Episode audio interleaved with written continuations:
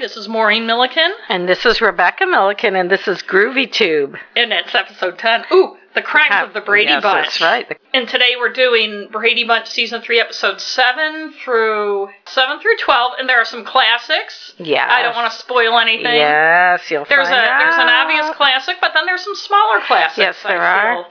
So, season three, episode seven, Juliet is the sun.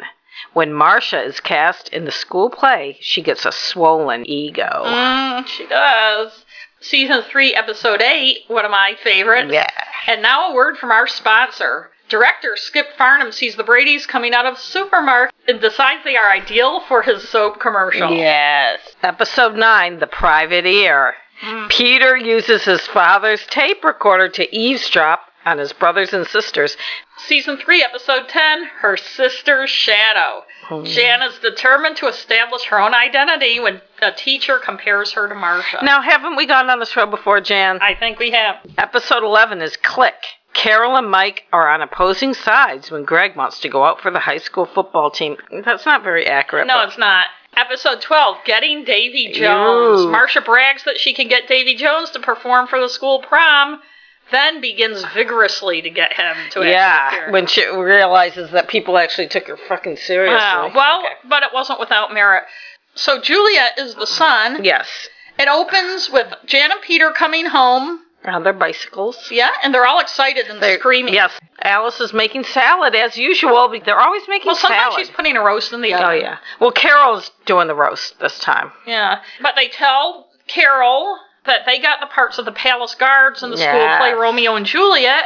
And Carol says, "Oh, that's so wonderful," or something. And she said, "What about the other parts?" And they said, "Well, Miss Goodwin hasn't decided yet who's getting the major parts." Yes. But Marcia did try out for the nurse, so they were. And I but just she wanna- doesn't know yet. The phone rings and Carol answers. It's Miss Goodwin. Do we know yet that Carol is on the No, committee? no. That just kind of comes up. I know, later. that's weird. Yeah, She wants Marcia to play Juliet, which is kind of weird. That wouldn't she have asked to talk to Marcia? I would think. I would think so When too. Marcia was, and I'm not, I can't totally remember how auditions work, but sometimes you don't get the part you auditioned for. yeah, and they asked you And something else. No, but I they can were remember yeah. being in like a play, like a senior play in high school, and I can't even remember what part I auditioned for, and it was I can't remember some 30s. Uh, Oh, it was you can't take it with you. yes, thank you. And I, I was- like that movie too. Yes, it was That's funny. funny. But I don't think I got the part I auditioned for, and I found out who I was playing when they posted it on the bulletin Yeah, board. that so could nobody- be sometimes. But in any case, But- Marcia's going to be Juliet. And Jan and Peter are impressed, and Jan runs to tell Marcia, but, But Marcia Marcia- has a weird reaction. Marcia seems at first a She little said, apprehensive, It's awful. and then goes right. She goes into a total freak out. She is not happy. She seems a little perturbed, like in the first seconds. yeah, she says, "Oh no." And then she just freaks out, almost a Jan type I freak know. out. It's a weird. Uh, little And the next scene is the girls are, and Marsha's on her bed cuddling some fluffy Stuffed white animal. thing that I can't tell what it is. It's some Yeah, kind of stuff. it- the way- Looks like a dog or something. some stuffed animal the way somebody who has just undergone a major trauma would in a Jesus. fetal position. So Mike and Carol have to come in, Yes. and that's a lecture warning, right? and I want to say that I've noticed that it's a phrase Mike uses, and we'll have to start counting how many times he uses it. He prefaces with the important thing is. Oh, I didn't know that. Yes, I've just started noticing it. So Mike wants to know why she doesn't want to play Juliet. And she says, Well, I didn't try out for Juliet. Then she says, This is when we find out. She says to Carol, I only got it because you're the chair of the play committee. Right, she feels like Carol pulled some strings to get her the part, and Which wouldn't be wouldn't be out of the realm of possibility considering the other shit that they've done when people like, you know, making their friends buy subscriptions to magazines or buying cookies You or would whatever. But- but yet they talk Marcia out of that nonsense. Marcia says, Julia is supposed to be beautiful and noble, and she's not either of those things. And then they reassure her, and Marcia says, "You have to say that.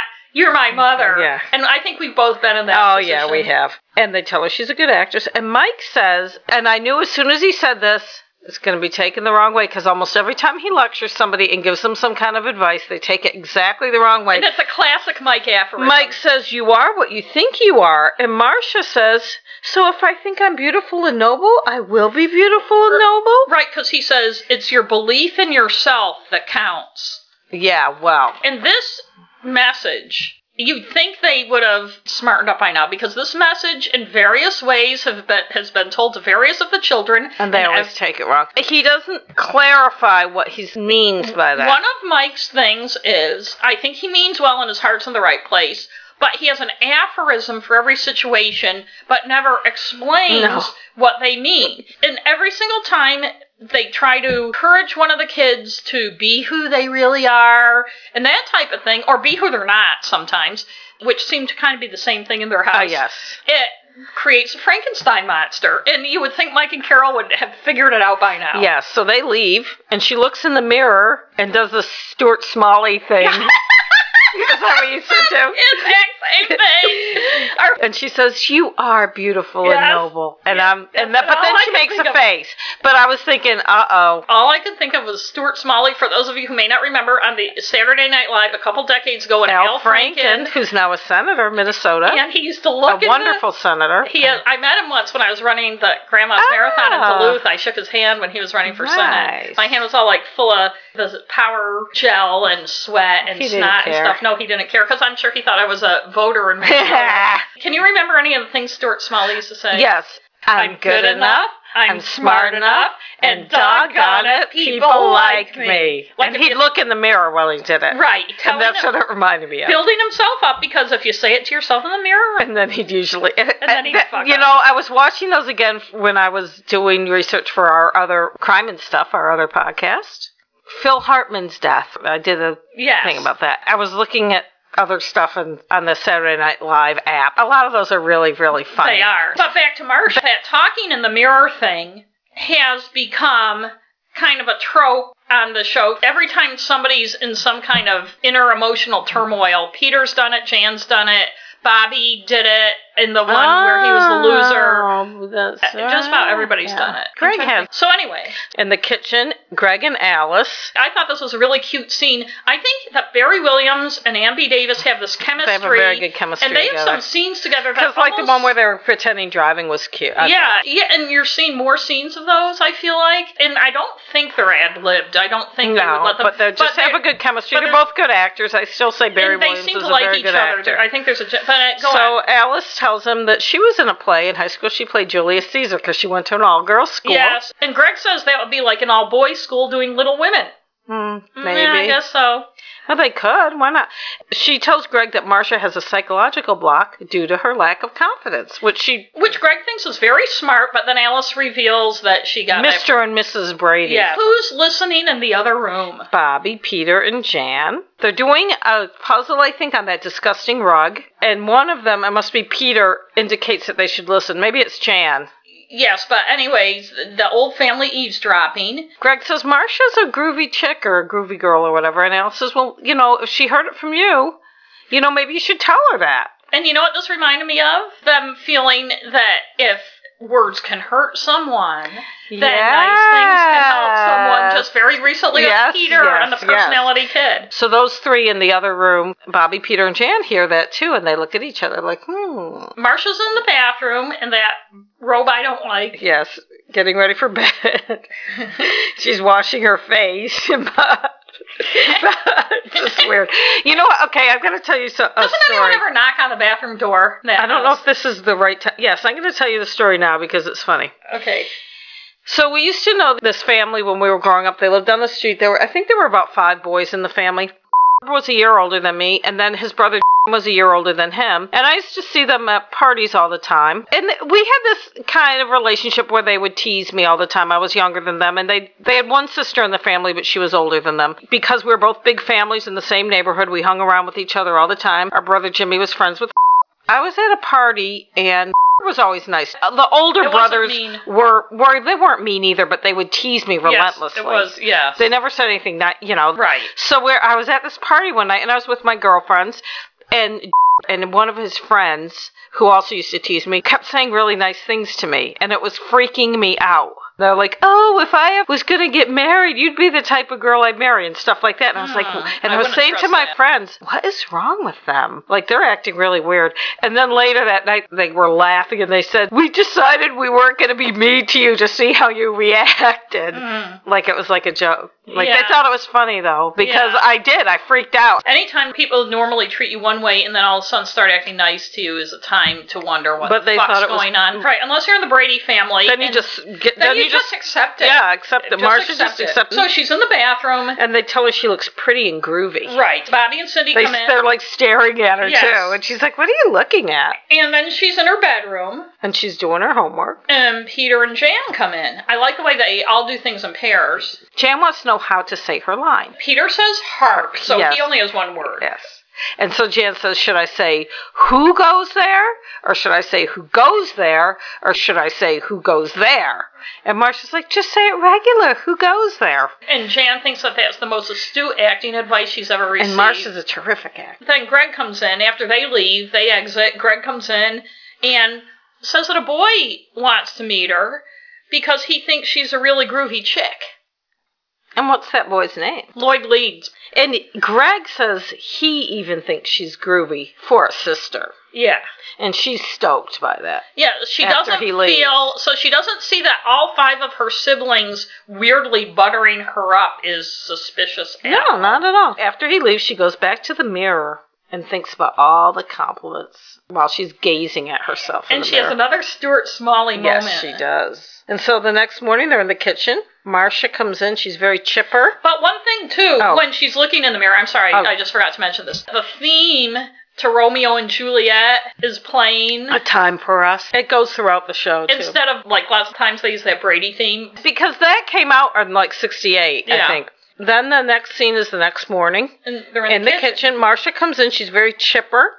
and Carol and Alice are making breakfast. And she says that she's decided, since everyone else thinks she's like Juliet, she is. And then she's like, I'm Juliet. So she runs out of the kitchen as Bobby is coming in. And Carol says, Oh, it's the power of positive thinking. Yeah. It's like, no, it's everybody telling No, her it's Oh, she's. everybody gaslighting her. And- Yes. And, you know, again, I I know I'm harping on it, but this has happened before. I know, but they they have very very short memories. They're almost like Apparently their they do. their minds are erased. I know it's like some weird yeah. asylum. So And and Jan and Peter are in the living room, rehearsing their roles, one has a brew and one has a dust right? mop. And saying Hark, who goes there relentlessly to everybody. And yes, Mike comes in the front door, but and goes through them and goes through the kitchen and feels up Carol, you know, because he hasn't seen her all day and he's horny.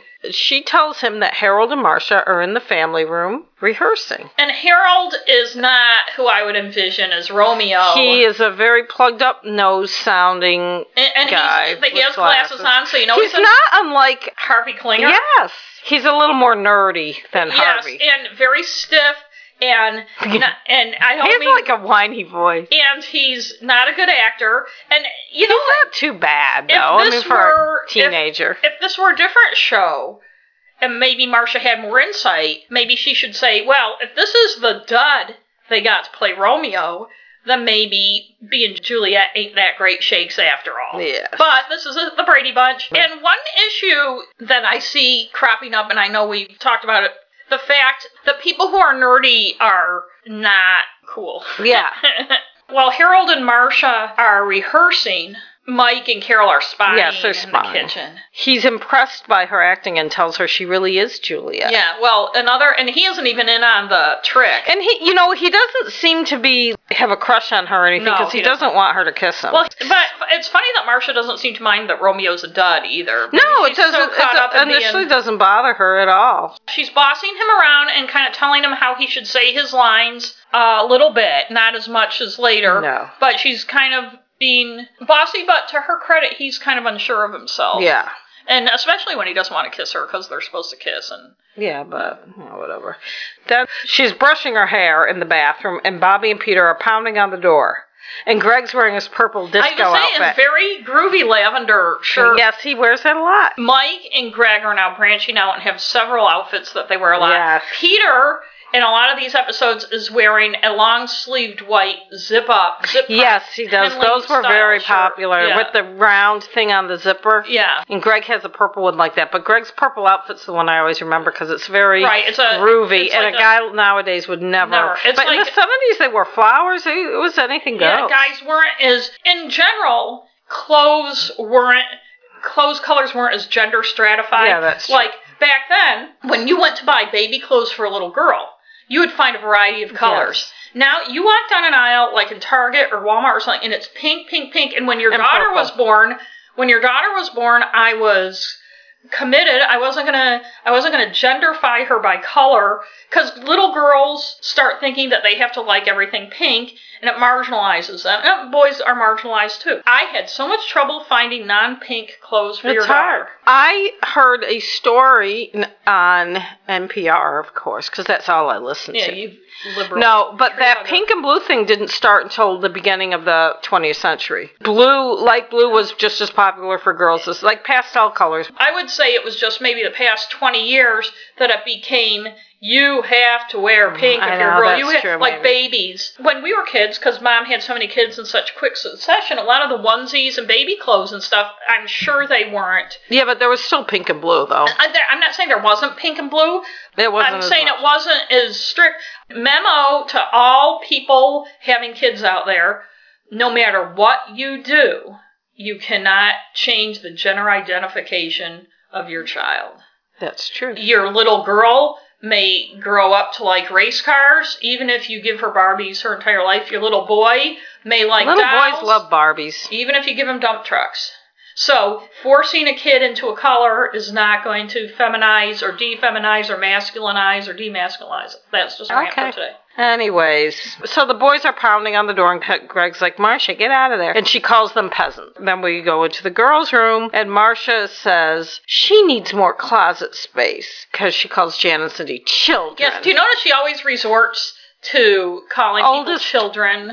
When, siblings I do don't think I ever did that. And Jan and Cindy object to this because she goes and she like she smushes their clothes. And I want to say these girls and the boys too are never more realistic than when they're I bickering know when and they're fighting. fighting. I know it's true. And she's like, she's the star, and Jan's like, la di da, which I still say. And then they start screeching at each other, and Carol and Mike, of course, come in. And they're flummoxed by this turn of events. Well, and the thing that annoys me is they just tell Jan and Cindy to cooperate with Marsha. again, Like Marsha's being a fucking bitch. She shouldn't be allowed to take up the whole closet with her stuff. I, yeah, I would think if anyone was going to get a lecture here, Marcia would get a lecture. The closet's divided into three sections, and But I think what they were saying was because they w- didn't really listen to the whole argument from what I could see. Marsha was also saying they need to leave so I can learn my lines and they're making all this noise. And so they tell Cindy and Jan to go downstairs and play so Marsha can do her lines. So I think that's what they meant. They didn't really address closet thing, but And they what- should have because it's just like that, that just makes her head bigger that ooh, yeah, mom and dad are siding and with what? me. And once again, Mike and Carol are a little concerned. They lament that their plan created a monster. Yes, they do. No shit, because no Brady plan. Right. And also, this particular dynamic we've seen before. Mike, with Carol's support, gives Uh-huh. the kid who's going through some huge self esteem traumatic crisis an aphorism, and the kid takes Runs it, with uh, it. runs with it. And Carol's always like, hmm, maybe, maybe they took it the wrong way, or blah, blah, blah. And it's like, how many times is this going to happen before you get what's going on here? And so the next thing we see is Carol is on the phone soliciting ads for the play program, and Alice is doing the dishes. Peter comes in, Right. and he says Marcia's supposed to help him clean the garage. Well, then he does this physical comedy bit that reminds me of our brother Jimmy, who used to do the same thing. He does his. It's it's kind of like an up, up and away kind of thing. Oh yeah, yeah, And- yeah. and it's a he thing. does Our, this little dance. yeah, thing. this little that our brother Jimmy used to do all the time. Yeah. A very similar thing. It was like kind of you, funny, like you do this little jig before you run off. right? Yeah. Like exit stage Yes. left kind of thing. You see these little spontaneous things that you feel are almost not even the director. How can a director tell Peter? To, Mm-hmm, Yeah. Tell Chris Knight to do that.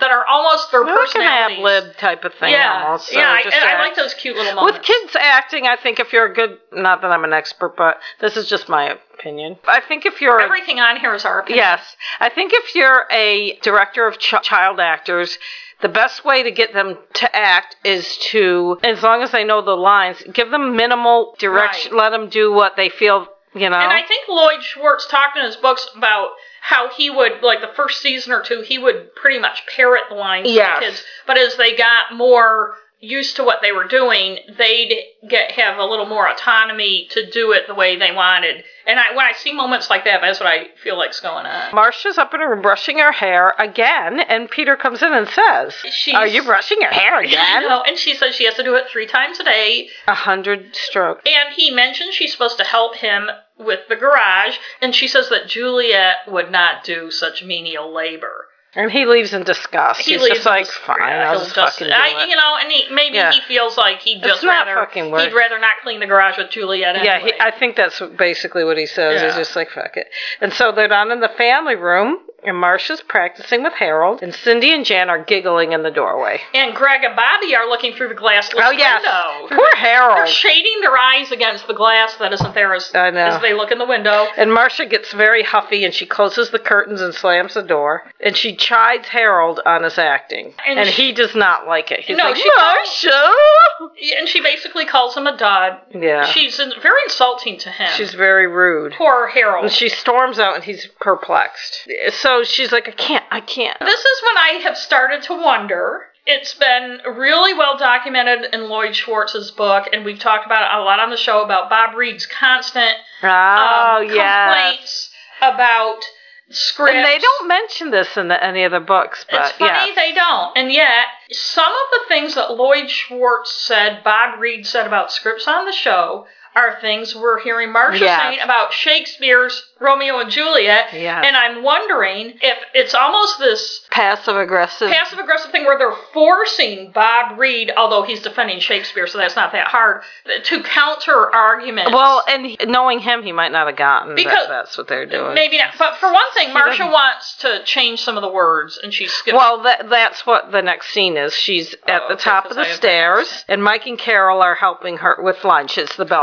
right, because Harold left. Harold Yes. is done, and, And she they're- doesn't want to rehearse with Harold. No, no. She's, done not rehearsing working. with him because no, he he's a dud. sucks. Yeah, he sucks. And so Mike and Carol are correct. They're correcting her because she's saying the lines wrong. And it's not she- that they know Shakespeare by heart. They actually they have the script, the script but she down. thinks she's better than Shakespeare. Yes. Well, And Bob- Mike doesn't like that. Well, Mike tells her you can't change the words, and she says she doesn't like the words. Mike says that she's silly and she's getting carried away. She's getting a little too big. and she tells him that Harold sucks. Yeah. Well, she doesn't say those words. She doesn't say socks. but- And Mike and Carol just shake their heads. And one of them points out that at first the part was too big for her. I think it's Mike. At first the part was too big for her, but maybe now she's a little bit too big for the part. That's right. I also want to point out that one of the things I liked about this, being an English major and a fan of Shakespeare, we're hearing a lot of cool, nice Shakespeare in this. Yes. And I always feel like Shakespeare should have gotten a writing credit for this script Yeah, fuck him. with the other. Yeah, right. You and Marcia. We're at the school now, and they're in apparently a dress rehearsal. With Miss Goodwin. Marcia's dressed like Juliet. She looks very pretty. Poor Harold is having issues with his glasses. Wearing tights. He drops his glasses, and Miss Goodwin's like, "Well, try it without your glasses." And the poor guy cannot He cannot, see. he can't see really. so really. much he can't even see like Marsha. and then while he's doing all that, Marcia goes up on the balcony, and he doesn't know where No, she he is. doesn't know where she is, that's and Miss Goodwin seems annoyed by yeah, that, and Marsha's which I don't blame her. She's like, "What are you doing up there?" and Carol is in the wings watching some of this. But Marcia doesn't know she's there. Marsha doesn't know she's there because it's the typical Brady. They must not have peripheral vision. You No. can't. But Miss Goodwin lectures Marsha her on bitchiness. on her bitchiness and also that this isn't the way we staged it. No. this isn't where you're supposed to You be. can't This just is- change your mind. And yeah. you can't just change where what we staged. It's very. She explains that it's very intricate and everything, and also that you can't change the words. And Marcia's like, "I'm only trying to improve the play. Is it wrong to try to improve it?"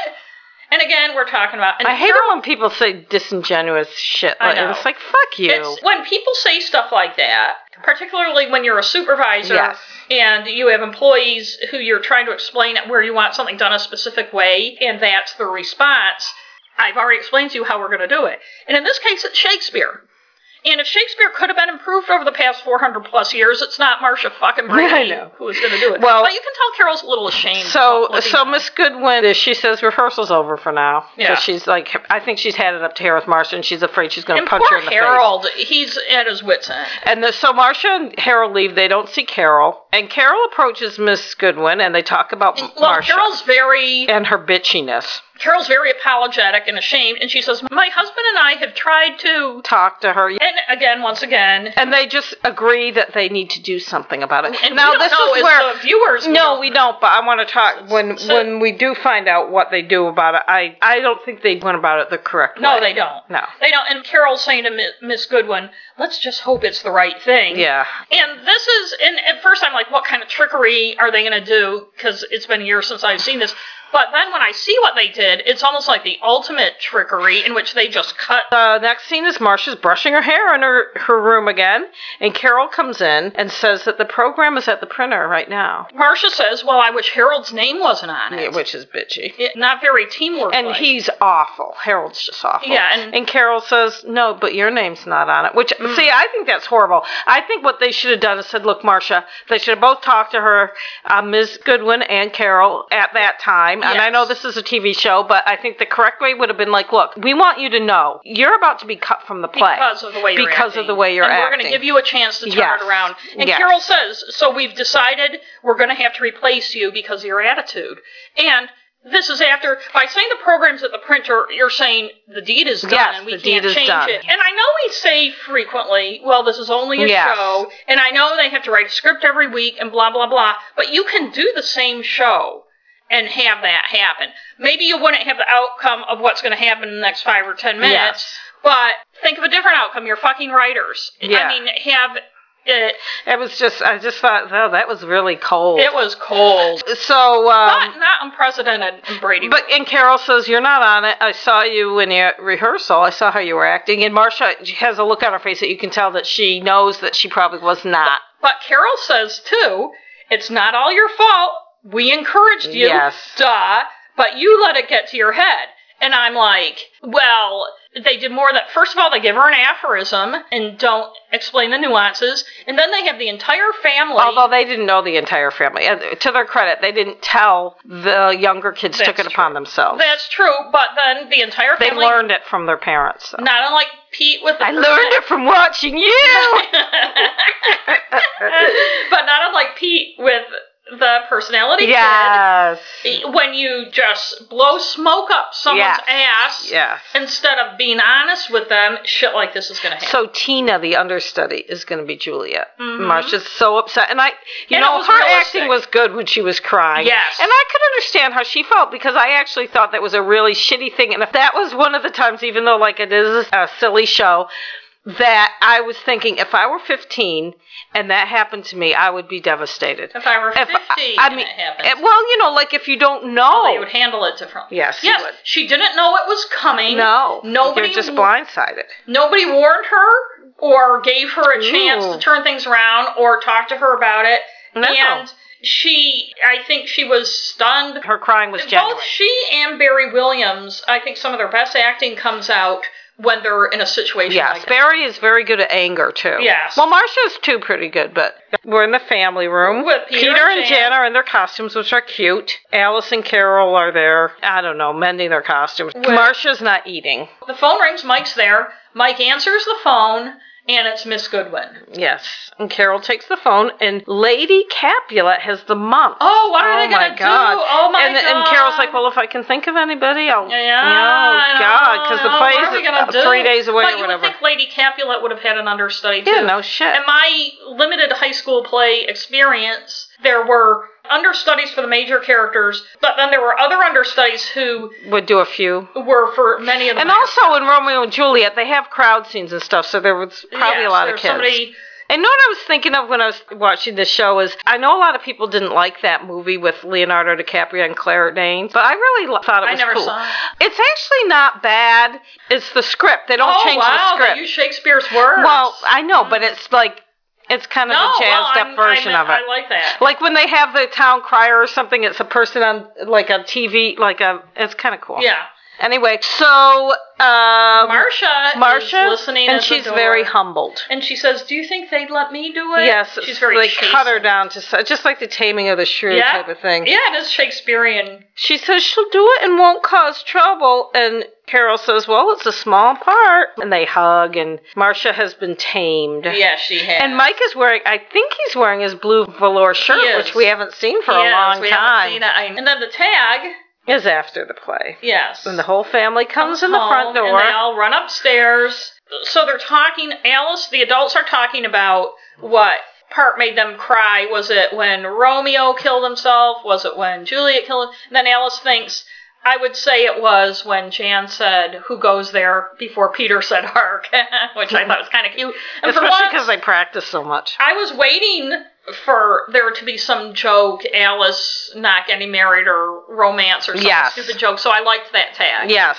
It was nice that Alice wasn't making fun of herself. Yes. So the next episode, now a Ah. word from our sponsor, and I just want to say before we get into this that eh, as we talk about episodes, we talk about some of the things in our many reference books, but there are so many things you wouldn't think it, but there are so many things with this episode that we're going to wait till after we get through the episodes today to talk about it, so Mm-hmm. we don't get totally off track. But there are so many things. But it starts out with a outdoor scene at the grocery store. At a 24 hour grocery I noticed store. that too, and I was wishing Uh, it was in my neighborhood. Carol and the whole family are bringing groceries The out. whole family except for Mike and Alice. Yeah, and Greg's wearing a striped shirt. Yes. I don't know why, but I always just notice that. I'm sorry. And there's a weird man. He's got a neck scarf. Eh, Well, I was going to say, for those of us who watch a lot of TV, he's obviously a TV director because he's wearing a safari, short sleeve safari shirt Yeah. and has an ascot. And the Yes. only people who would dress like that are TV directors. He's stalking them through the parking lot, looking, making his hands into like a box, like he's a very per- frame. perverse because he's hiding behind cars. yes, Carol especially looks askance And at the him. kids, the kids make remarks, and Carol's like, "Just ignore him the way you would if a yes, pervert was yes, but Carol's wearing her pink camping can. I noticed pantsuit. that too. Yes. And I also there's one cool shot when they're putting the groceries in the station And they wagon. show that's shot from- Bobby. Yes. well, it's shot from the inside of the Yeah, station that was wagon. And weird. it was kind of cool. Now, Florence Henderson has a very nice figure, as Alice mentions in one of these later ones, that Yes. you Mm. watch your figure, she says. But they always dress her in stuff that is unflattering to her, I think. I think it's to make her look like a mom Yeah, I guess so. instead of a sexy, sexy woman. Sexy. She's a very pretty woman. I don't like her hairdo, but I think she's. But it turns out the guy isn't a pervert. He's a TV director who Yes. wants them to be in a commercial for his very groovy product. Yes, they are exactly what he's been looking for. And the groovy product is safe laundry detergent. yes, and his name is Skip Farnham. And the kids are very excited, but Carol looks a little dubious. Yeah, she does. But by the time they get home, uh, she's excited too. And Alice is in the kitchen looking in the bottom of the refrigerator. I don't know what she's looking for. And Marcia, Carol, and Greg come in, and Marcia has to run and call Jane. Yes. She's gonna Her flip friend, out. yeah. The one that we never see Jane No, though. we But don't. she, is she the one that later episode she says she has to call to? I, I think? don't know. I can't remember. They all are excited, and Alice wants to know what, what, what. And then finally, Peter tells her they're going to be on TV, and Cindy says, by a funny man who looks through his hands. and Alice is Cindy. befuddled. Yes, now, at she this would point, be. isn't Cindy like fucking nine years old? Yes. And the thing is, there are parts where she's a very articulate young woman, but then all of a sudden, they, the writers, I don't know if it's for a laugh or because they haven't developed her character fully, they re- have to revert her back. Maybe to Susan Olsen should have been more like friggin' Bob Reed and been Maybe like, she look. should have, but she was a good girl who did what she was told and just went home pissed off about it. The next scene is in the living room. Must be either the next day or later that evening. Skip Farnham is in the living room talking to Carol and Mike, and he wants to film in their house. And, he gives them a contract to look at, but he's going to go scope out their pad. Right. he's in the kitchen, and Alice comes in and he's like, Whoa, who are you, pussy? Yes.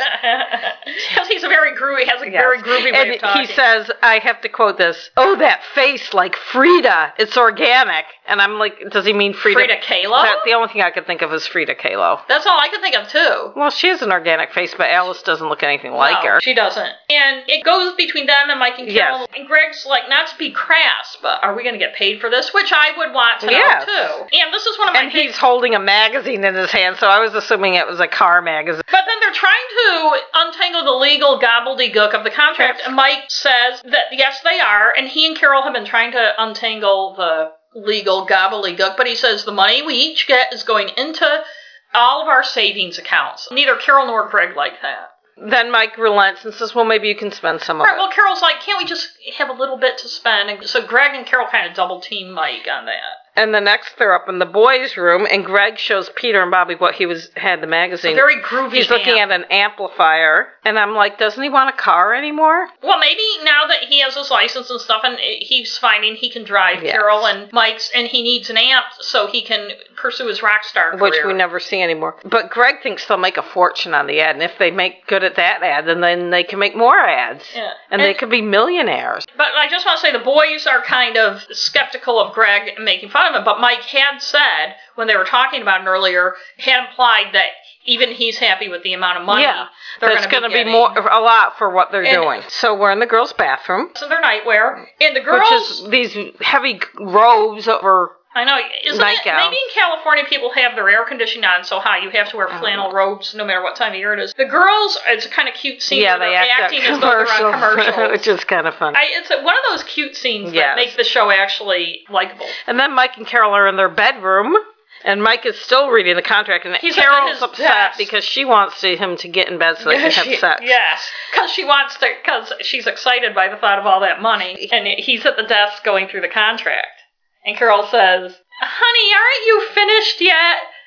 And I was thinking if if it was dark in there, and she was saying that it could have been a whole different Yes. scenario. But then, And then he, he's like, I can't make sense of this contract. I'll have to have our lawyer read it, which he should have had him read it before, but I think it's the same day, so whatever.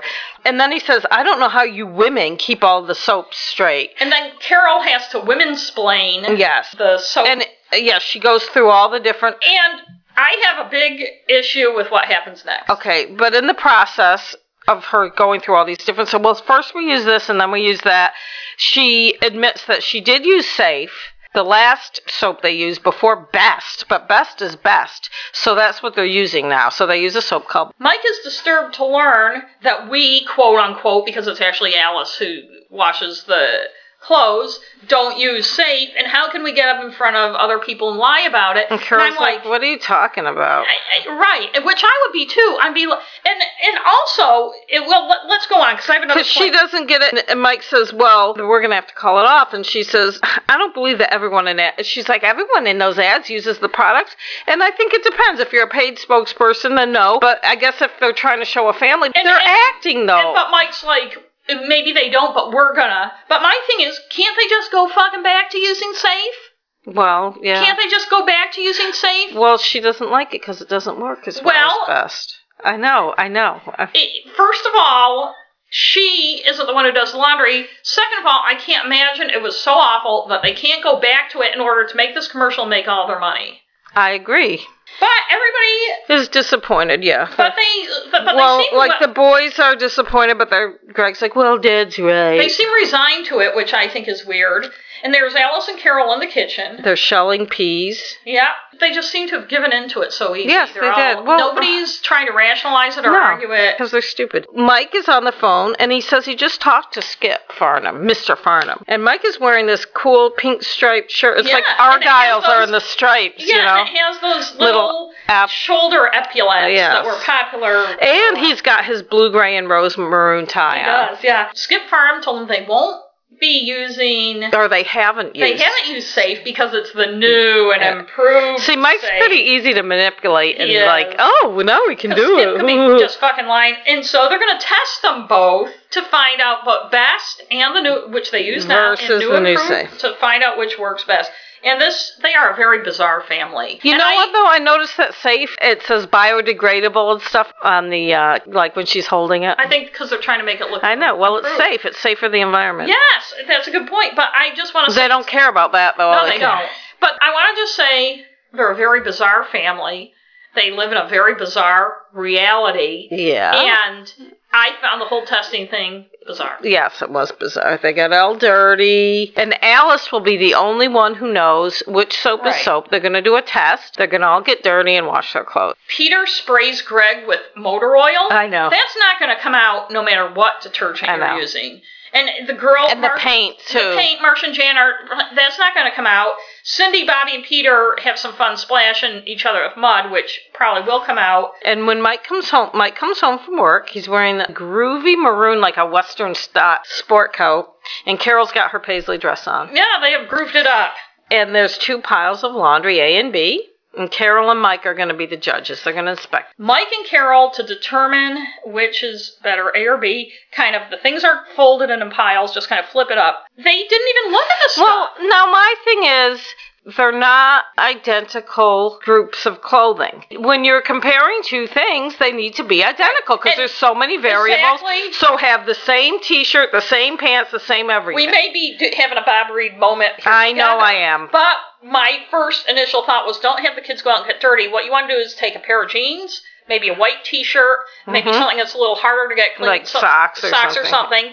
Put the exact same dirt and the exact same Yes. Mm-hmm. places on them. They should all be brand new, so none of them have Yes. pre-existing stains or not, one's yellowed. And you need exact same examples to make a determination. So this was not a scientific test. No. Maybe they didn't want it to be scientific because they wanted to choose Yeah. safe. Well, and the Yeah. other thing that I think is silly is okay, so Uh, Alice uh, this kills me. can't, so they determined the pile group A is the cleanest, and then Alice opens the envelope and all it says is group A. So Now Alice- my feeling is maybe she wrote down group A because that's safe and that's the one That's they wanted what I to win. thought too. And also, no matter how she did it, you would think the one person who knew the difference would take it seriously enough. If we weren't supposed to get that out of it, that she would remember which one was done was safe. It's the only thing. It's her only job. I As know. people like to say, you have one job.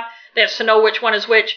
So they redo the test. which is also totally ridiculous. They have to do the test all over again, and Alice has to do all that laundry again. Uh, well, it's her fucking fault. Yeah, but safe wins. And they, yay, they do the commercial. Yeah. They're going to do the commercial. Mike and Carol are at the dining room table with Skip, the next scene. The director, uh, I guess he's the director of photography. Skip is he a director or producer? He's a producer, He's the right? director and producer, and then the other guy I think Maybe is the, photography director or whatever, director of photography, something. right. I the, don't know. the photog- Assistant director? That sounds good. whatever he is. We don't know these things. They're signing the contract, and And he, he, and you know, looks at Carol through his lens. I just have I to think say, photographers like Carol Yeah, because I that do. other one did li- liked her too. but I also want to say Skip Farnham dresses in a very groovy way. If He you wears think like Mike and- dashikis and stuff. I yeah. know. If you think Mike and Greg are groovy, I mean, Skip is so groovy, it'll make your head spin. Skip says we're gonna split now, right. We're and gonna they're like, split. well, what about rehearsing? What about rehearsing? and and they're very like And tentative. I would like Skip to have told him because as he's Yeah, walking well, out, it'd be he natural, says to his, yeah. he says, no, he doesn't say that to them. yes, he just says, "Don't worry about that. Right, just and as learn they're the wa- lines." Yeah. When they're outside, their assistant director, I'm gonna call him, agrees. And she's like, "That's a good idea. No rehearsals." And Skip says, "I picked them because they're a natural Yeah. family, and that's how I want them to stay." Dig. Yeah. And we're, as the viewer, going, oh no. And then we go back inside to Mike and Carol, and Do it. Mike's getting cold feet because he's afraid these guys are going to make us look stupid, which I, I think it's a Robert Reed fear, too. I know that's true. Although Yes, we're going when to we talk, talk about more this about later. this later Yeah. about Robert Reed's objections. I say it. I'm going to keep saying it every time I'm reading these books. I'm always surprised because I don't see it in his acting. I don't No. see that he had any issue. He acts tentative and scared. You know, he acts like He's- somebody who's nervous. Yes, he He does. doesn't act like God. Why am I doing this stupid fucking show? You know, he's really good. No, he does. And Carol says, You know what? Laura's cousin Myrna is an actress. She's not well known, but she might be able to give us tips. And Mike's like, Yeah, that's a good idea. Let's call her. Like, he jumps on that right away. He does. It's like, and- Yeah. And so we see them rehearsing, and Myrna's there, and we both thought she looked familiar. The actress's name is Bonnie, Bolin, and it turns out she was in a bunch of things in the 70s, but, nothing. Nothing later. So Just maybe a lot we've of just seen her. character parts. But But you know, she kind of reminded me of the woman that played she's a type the woman that played the shy waitress on Alice. on Alice. Kind of reminded me of Oh, her. A little bit of her. But Mike and Carol are saying their lines, and they're very stiff and unnatural, and she's in between them, and she looks very anxious. Very Mm-hmm. anxious and upset. It's funny though. Actually, I think she gives them her Yes. advice is good, but then her her criticism after they do it is Yes, not it's good. not good. Well, she thinks the nobody's result is not good. She says no one's gonna believe it, and they have to get motivated. yeah, so so Carol's motivation is like, "Wow, he brought me Well, a well, box well, of that first- stuff." Right, right. Because first, first she goes over to Mike and says, you, you have to think of the guys in the office, and he's like, the guys in the office, and she says, yes, because you're going in with these clean shirts and they're every like, day. how's he get his shirt You're so clean. And Mike looks little like, okay. And then Carol, like you said, her motivation is, wow, he bought me this stuff. and I'm making my husband happy because his shirts Yes, are clean and and, I'm the guys like, in the office. Jesus. And Mike is like, I don't think I can do this. I just don't think I can do this. And Alice is listening. Yes, Alice. the kid. And one thing I'll say is she does Myrna. She does a good job getting them feel confident, but unfortunately, when they act it out, it's very unnatural and. and Bad Because- acting, and she's like encouraging it. She's like, "Oh, that's Yes, good." and and also I think anyone who acts for a living could tell us this, and I'm gonna speculate that somebody giving you a tip, kind of like Mike and Carol telling Martha Yes. to be themselves or Pete to go get a personality. Someone just Go saying, get a just giving you a five minute little seminar on motivation isn't going to make you a good actor, and it could go the other way very badly because you need more than five minutes. And Alice, yes, as you said, she's eavesdropping. So we know Alice so is going to she's get like, motivated. she thinks she'll try it too. She likes that advice. Alice is like, "Hmm, yeah." Uh, the next day, they're, I'm assuming, or or Whenever, it's, it's Whenever it Saturday is. morning at nine ah, when Skip and when the Skip crew and were the going to show crew back show up. up. And I'm wondering if it's some of the real crew. I, and I was watching the reactions to like the stuff that was going on, and it was funny. I know it was. Skip and the assistant director guy are going over the, what they're going to say in the commercial. He goes over to Mike and Carol and tells them what they're going to do. You know, you're going to be here and he's going to come in. And Carol's like, well, aren't we going to rehearse? And he's like, no, no, no. I'll tell you what to do. Don't worry. And all of this could have been avoided if he had simply said, look, I picked you because you're a natural family. Just don't worry about it. This is what I want you to do. Right. Maybe the writers are trying to stick it to directors a little too I with this think episode. so. But Mike comes in. And they're very like they're- stiff and fake. Also, when they say their lines, they're Skip, yeah, Skip's not happy. well, Myrna had also told Carol to be really loud. Yeah. So they like shout Yeah. their lines and they way overdo it. And Yeah. Skip is very unhappy. He says, "Cut." She's and like, cool "What are you down." doing?" And Yeah. the, and she's like, "I'm motivating." Oh, yeah, that's I right. thought, yeah, my husband's brought me a box of this stuff, and he's like, and what Yeah, about you? wow. And then he keeps saying to Mike, "But you're my rock." when Mike first came in, he's like, "Where's my rock?" Oh, so yeah. Mike's his rock, and so now he's like, "You're not my rock. You're a feather." yeah. um, and he, yes, he gets very annoyed, and he's just like, "Go in the living room and relax." I and he can't- goes, "Where's the kids? Bring in the kids." Yes. So the kids all come running into the doorway, Like in and they're this- all covered. in And they're mud. all like coming as one like group covered in mud, and they all have these like weird glazed looks on their face. and Skip's like, "What the fuck?" yeah.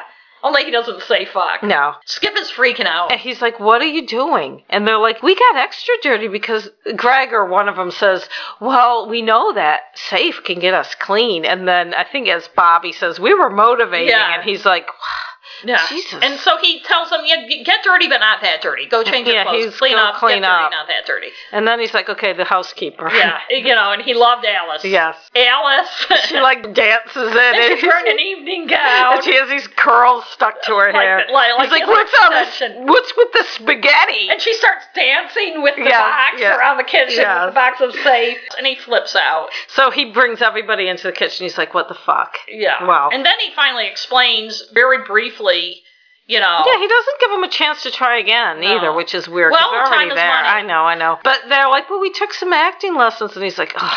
and he's like, my nice normal family is a bunch of and dingalings. then I know, and then it's funny too when he's leaving.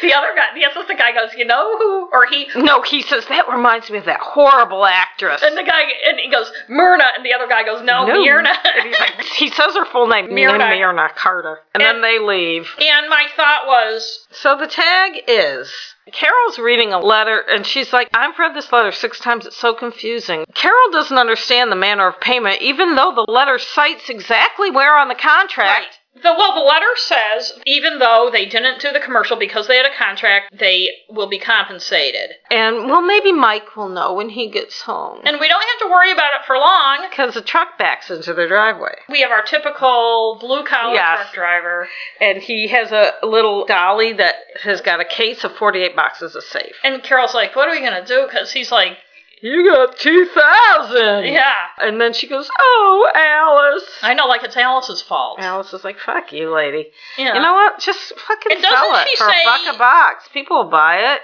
Make We're- two thousand bucks. So, and we're uh, Okay. gonna talk again. We're gonna talk about this more at the end. So, on to The Private Ear, which opens with Marcia. I just want to say we've watched The Brady Bunch enough now to know when Marcia acts the way she's acting, she's in love. Yes, She she's- comes mooning into the room. She's walking through the house in a dreamy state, She seems unable to hold herself up and has to lean but against. she's not on drugs. no. Well, love is a drug. Love is the drug I'm thinking of. Halfway up the stairs, she stops and just runs the rest of the way. And Jan's doing her homework. in the girls' room, and Marcia wants to tell Jan a secret. well, she says, "Do you see anything different about me?" And Jan's like looking at her. like, Your eye "Yeah, is something's red wrong with your bloodshot. eyelid."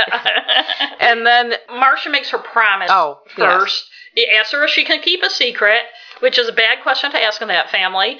And Jan's like, oh, yes, yes, yes. And Marcia makes her promise. And yes, Marcia's in love, and who is it this time? Jan says. Which isn't an unreasonable question because Marcia has got quite the roster of guys. And Marcia says, well, those were kind of crushes, but this is love. And Jan's like, well, what's the difference? And Marcia's like, well, what is there a difference between a shooting star and a firecracker? Which is And- a line I've always, a line I've always remembered from that. And then, and she's also tells Jan she's happy, but she's miserable. And Yes. Jan's like, I don't, that doesn't I don't care. sound Yeah, sentiment. I wouldn't want to be in and love. then, and then Jan's like, okay, fine, and d- leaves to go get And, well, some no. milk. Jan asks her who it is, and Marcia says Andrew Whitaker. Oh, and that's Jan's like, right. "Wow!" I know. it's Just like when- always Jan's reaction. I know. Jan has to go get a glass of milk because apparently doing homework is so arduous. And Marcia reminds her as she as she's leaving, remember, don't tell anyone. you swore. And Jan's like, yep. yeah. And Marcia goes out too. she goes That- flouncing out of the room, and the bathroom door opens. and Peter comes in and removes a tape recorder. And it's one of those big real to real. reel to reel ones. So That's he in the rewinds and it 70s. goes, dee, dee, dee, Yeah. dee, as it rewinds. And he listened, and we find he's been taping the conversation Yes. And I just have to say the sound quality is great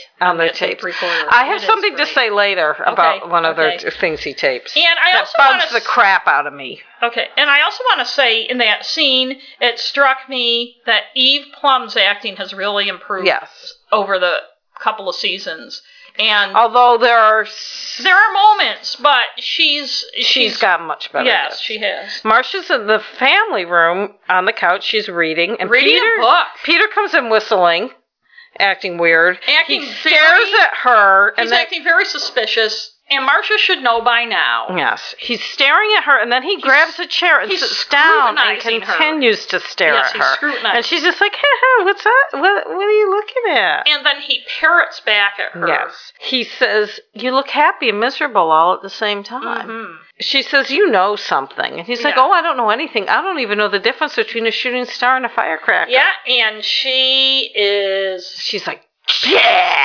Yeah, She Jan's gets in the this pissed kitchen, off look on still her drinking face. that milk, so it must have been a. And, she, com- confronts, and she Alice, confronts her, Alice yeah. is standing there. So Jan and Marcia are in front of the counter, and Alice is behind at the sink. You know how they have that weird island that's like an L shape. and Marcia basically breaks up with Jan. Yes, Marcia's like, I can't remember the conversation, but it's like, you told you know, uh, you who about, kn- you know about who. who, uh, and and now it's pretty soon it's me all over, you know where. And Alice is like, oh. A- A- Alice is concerned yet confused, and yeah, Marcia says this is the end of our sisterhood. Yes, the end of our and sisterhood. they break up, and Carol comes in. And Jan continues to protest her innocence, though. Yes. She's like, I didn't tell Yeah. anybody, I didn't. Alice is very concerned, and Carol comes in. Carol's like, "What was that about?" And Alice is, and I don't have the exact words, but well, you know who told you know what, blah blah blah. And Carol's like, "Well, I'm glad you cleared that up." And then we're in the boys' room. and Greg is fixing something. So Peter comes in and says, "What are you doing?" And Greg's like, "What does it look like I'm doing?" Greg is very sarcastic. He's with fixing Peter. a clock. Marcia comes in and Greg asks Peter to leave because he needs to talk to Marcia about something. Yeah, and Peter gets kicked out. And Peter, but on the way out, he it's very obvious. I know. Goes under the bed to turn on the tape recorder, and Greg's like, "What are you doing?" And Peter's like, "I dropped something. I'm picking it up. Do you mind?" I would have been like, "Well, what did you drop?" yeah, I didn't hear you drop anything. But Greg is focused on what he has Yes. to talk to Marcia. There about. are lots of secrets in this family. Peter starts up the tape recorder and leaves. And they don't notice. No. Greg's in a jam, he tells Marcia. Mm-hmm. He took out the Red Badge of Courage from the school library 40 weeks ago. It's 40 Mm-hmm. weeks overdue. So I was thinking 50 cents a week, probably. Can I just say Yeah. something? Libraries don't charge more in overdue fees than what the book cost. Maybe at his school they did. I know. It's against the law. Is it really? Is there a law? I- Plus, it's I a read school that library. somewhere. It's a school library. So he'd get in trouble no matter what.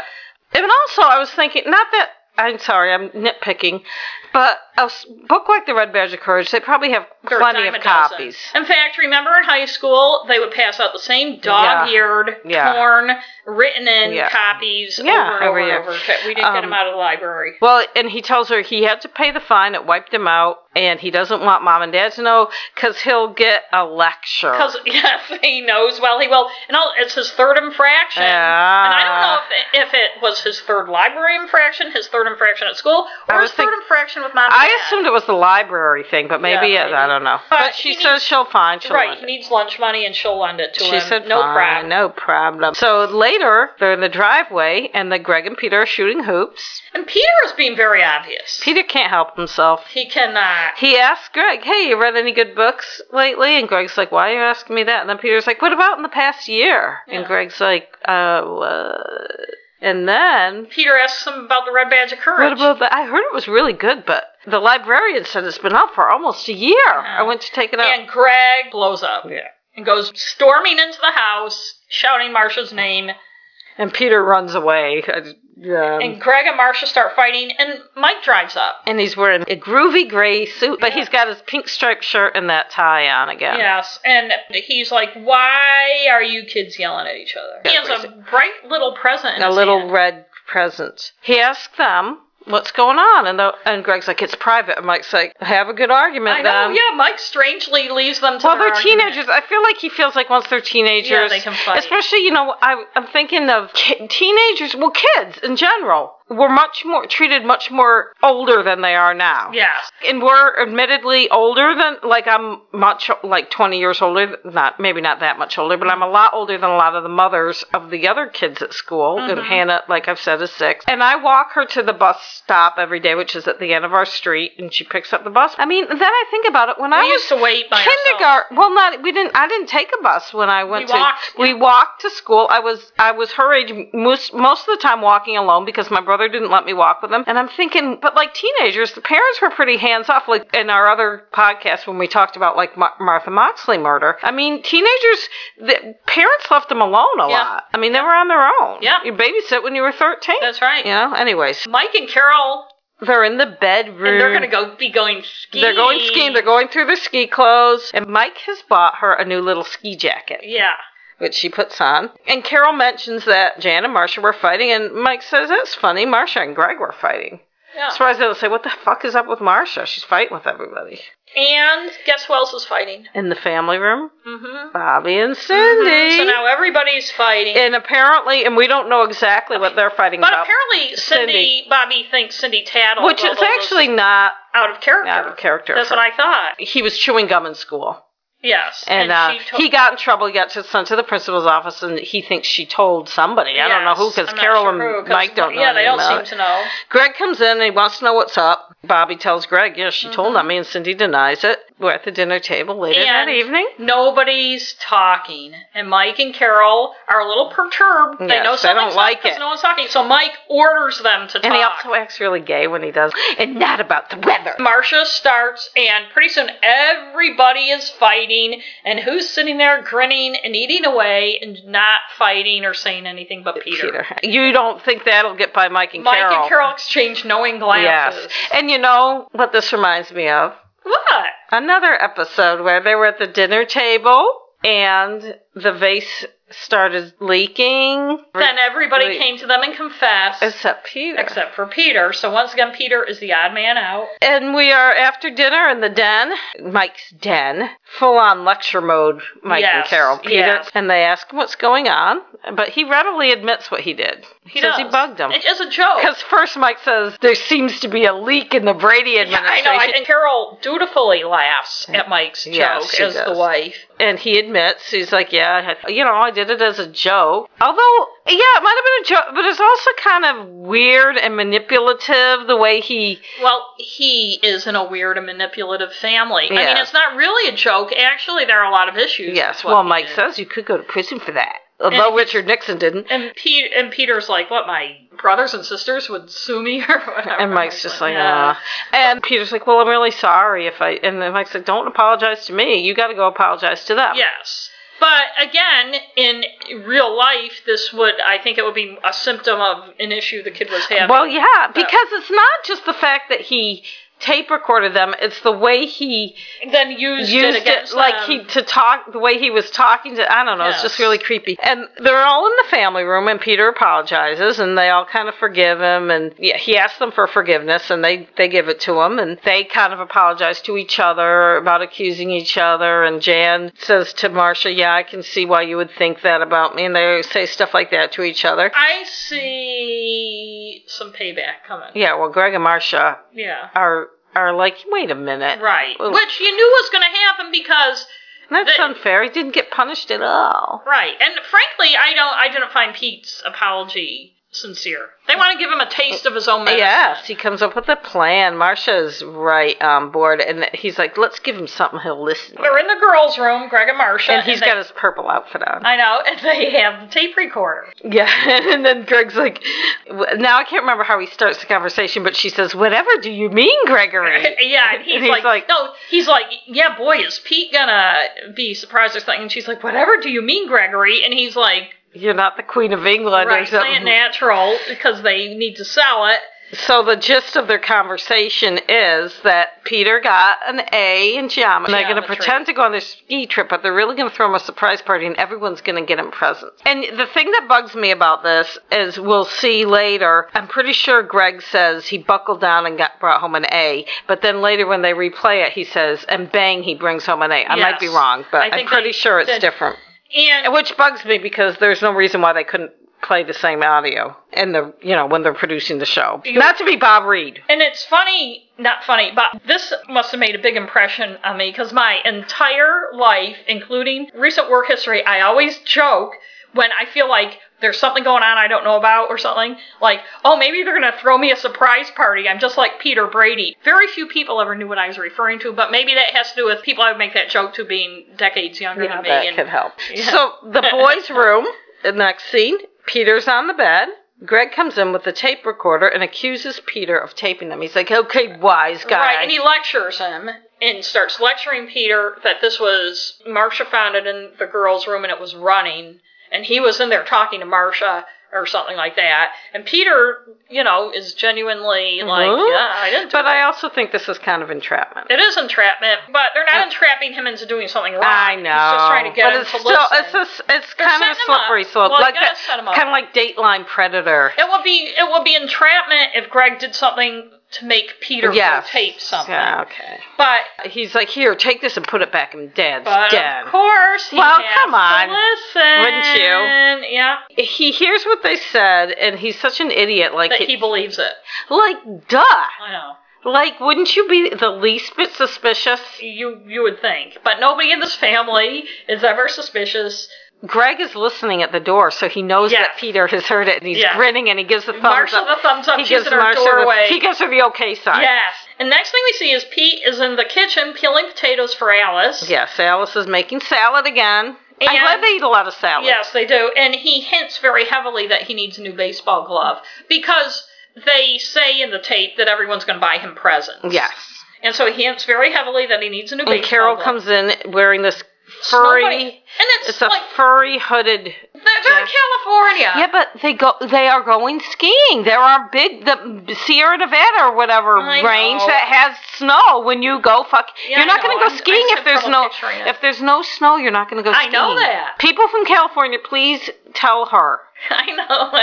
Jesus. I know they do. It just seems like she's wearing this like Oh, this is Parka. worse. I think it's real fur with leather things like yeah. strips and- on and it. Peter would not like it. and but- Peter says he hopes they have fun on their ski trip, and then he starts giggling. Yeah, Carol's kind of like uh, the fuck? She kind of gives him. And then Carol's like, "Oh, my ski pants that I used to wear still fit me." And Alice says something about, "Well, you watch your figure," and then she makes some joke about her own figure. yes, I don't of know, what course, else. because she has to deme- demean herself. And Peter hints about needing cowboy boots. Co- brown ones. and Carol and Alice wonder why he's hinting when his birthday is month. And then we see Mike trying to Mm-hmm. type in his study, but there's something wrong with the damn tr- typewriter. And so Peter hints for a typewriter. Well, first he says, "Hey, I waxed the car, mowed the lawn." And Mike's like, "Good." and we find out that Peter had already mowed the lawn like once, and he's going to mow it again, and he's mowed the lawn. Mike is very confused what, about Peter hinting about the typewriter, as he he knows he's hinting just like everybody Right, but he else. doesn't get why Peter would want a typewriter, and like Peter's like, if I if I had my own typewriter, I'd let everybody use it. And Pe- Mike's Mike's like, like, "Okay." "Yeah." And we're in the family room now. Greg and Marsha are playing All right, chess. I think this is the first time we've ever seen Brady's playing chess. it seems like Greg is teaching Marsha. Yes, it is. And when you He has think a about striped it, shirt on too. and when you think about it, this whole thing is like a chess game. Ah. And the reason I say that is 'cause I- I- I metaphor. have a friend who plays chess. He's very into chess. He hates it when people, and I agree with him, and now I notice this all the time, in books and stuff, when people compare things to chess, and he's like, yeah, anything complicated and intricate, people have to compare to chess, and it's true. And they don't compare anything to ch- chess, but I did wonder if it was supposed to be a metaphor. hmm. And You Peter think they hints think for- that deeply. No, I don't. He co- yeah, Peter comes in and, do you want me to do something for you? He says. They're like, no thanks. they know what's going on. He but- thinks about, he hints that he needs new records because his are scratchy and warped. And also another generational thing. Anyone born probably 30, it's probably been about 30 years that and I would CDs say started 90, taking 91. over. I bought my first CD in 91, The Best of Dave Mason, in 1991. Don't you like Dave Mason? You made a Okay. face. I, I was feeling at this part. Greg and Marsha laugh. I would think at this Maybe part it's- that this maybe should have been the part they start when they started feeling bad. Yeah, but they don't. they apparently They're don't. unrepentant. They think it's No. funny. Chess players can be very cold. Back in the den, Mike is still fixing his typewriter, and Carol comes in wearing the, the furry jacket and makes the racist comments about Eskimos. Mm. Yeah, I, yeah, you know, apparently Indians aren't the only indigenous people. she says thoughtless. something about Yeah, y- she calls Me- him the big hunter, and she could be his little Eskimo. yeah, whatever. And um, it's like, uh, And Mike okay. gives up on the typewriter. He says, "I'm gonna just put my notes on tape." Yeah, there you go, Mike. Carol gets the recorder, and then she wonders why Peter mowed the astroturf lawn twice yesterday. Oh. and Mike thinks he's trying to make yeah, up. he says for that it. maybe He he's might feel contrite. bad. For And- some reason, Mike hits the play button. Maybe he's just checking to make sure he's he's not going to tape over well, anything maybe he important. wants to see what the tape on there is. Yeah, yeah, so that's he doesn't true. tape over anything important. and they hear Greg and Marcia's. Yeah. It's funny how it's back to the be- like beginning yeah, of so the it's like conversation. somebody rewound it. Maybe Peter rewound it after he It listened could to have it. been. But Mike and Carol decide on some reverse trickery. well, they figure it out. We don't know yet that they've done that though. They listen to it and they look at each other. They figure out what's going on, but maybe I just felt like they were going to Yeah. at this Well, point you know. resort to some reverse trickery. we're in the driveway. And Mike says, "See you Sunday night," and Peter says, "Sure you will." they And Greg and Marsha overhear them because it's when everyone's going back in the house. They laugh still. still, they're they're, Oh, still laughing. Not feeling bad. And then we're in the boys' room, and Peter is dressing up. yeah, he's putting like a suit. And on. I, it made me feel bad for Uh, him. As bad as he was to do what he did, And by I, the way- this is what I always pictured when I pictured eh, for decades now this whole scenario of there being a conspiracy and him thinking there was going to be a surprise party. The thing I always remember is him in that little suit. So there was a time once in my life where I thought people in my life were planning a surprise party for me, and I. It was, uh, you, I know you think it's funny. And I thought it. ri- I thought it right up until I realized it wasn't happening. Why did you think that? Did they lead you to believe that? I don't want to go into specifics about it. It was a certain occasion, and in the past there had been surprise parties, Oh, okay. I know what So- you're talking about. Yeah. There, and there And- were other signs that it would have been happening. And it was logical. Yes, it was a logical assumption. Yes, that never I remember panned that. out. Well, you know, But I still had fun. I had my sister with me, my little sister Nikki, hmm because we were old enough to go out drinking. So that's what Yes. Uh-huh. we did. That's my sad story that you laughed at. I wasn't laughing at your sad story. we all have sad stories. I was laughing because it, I wonder how many times it's happened to people. I mean, when you legitimately believe it, I've never thought, really, truly, anybody was going to throw a surprise. because we know you would hate it. That- Anyone that knows you would know that you would not like that. That's what I was going to say. There have been times I've feared. But Bobby's there watching him, and so it's like, "Why are you getting dressed up?" And Peter's like, "Oh, it's just a neatness phase. When you get older, you go through." And Bobby's like, "I hope I never go through that phase." And this is another. I find some of these interplay scenes again very. This Yes, is a the very boys are good. natural scene. well, I think Bobby, I mean Mike Lookinland, his acting is very natural, and his reactions are natural. The things he does, he reminds me of our brother Billy when he Yes, was a little. lot of his little boy stuff is yeah, very when he's nat- his wise ass. right and his ways. mugging. The, Yes, you know, when hugging and everything. Yeah. They show Peter at the top of the stairs, all dressed up. He looks around. No one's there. It's like, where the fuck is And everyone? that's the picture in my Mm. head. He looks around expectantly, then he's like, oh, and he runs down, looks in the den. It's dark, no one's there. Yeah. He goes into the kitchen, no one's there. Then he hears Marcia and Greg in the family room. And he goes in there, and once again, they're still maybe they're still playing he chess, bursts in. or they're playing chess again, and they try to tell him the truth. Well, they notice that he's dressed up and they get. And that's when finally, they finally feel bad. They feel bad, and so they try to tell him the truth, but he doesn't really believe them. he plays dumb. But then it dawns on him, and he is They very explain he's it. devastated. And he's very, very sad. and they feel bad. And just as he's it's dawning on him, Mike and Carol come in the front, front door, door. with a bunch of presents, and they're like, "Surprise!" And he goes running in. and Jan, Cindy, and Alice come downstairs, and I'm like, "What the fuck were they doing up there? Why is everyone always like upstairs, Oh, they, it's like they like in their little tiny rooms?" Yeah, like nobody's in the background doing stuff. Nobody's in the kitchen eating a sandwich. Nobody's sitting there reading. I while would they're be playing if it chess. were when we were. gr- Someone would have been watching TV or And something. I know the kids could only act like four hours a Yeah. day, so they had to, you know, block out their scenes and stuff. And Peter's really excited. And Greg and Marcia ask them, How did you know? And then, of course, Mike and Carol have to lecture Greg. It kind of makes it okay that they're late to get back to the ski lodge just because they get a chance know. to fucking And lecture. they got presents for Peter from everybody. And one of the gifts is a tape recorder. Now, why? Why? one of those little why? cassette ones, like I used to Fucking have. why? And so the then tag.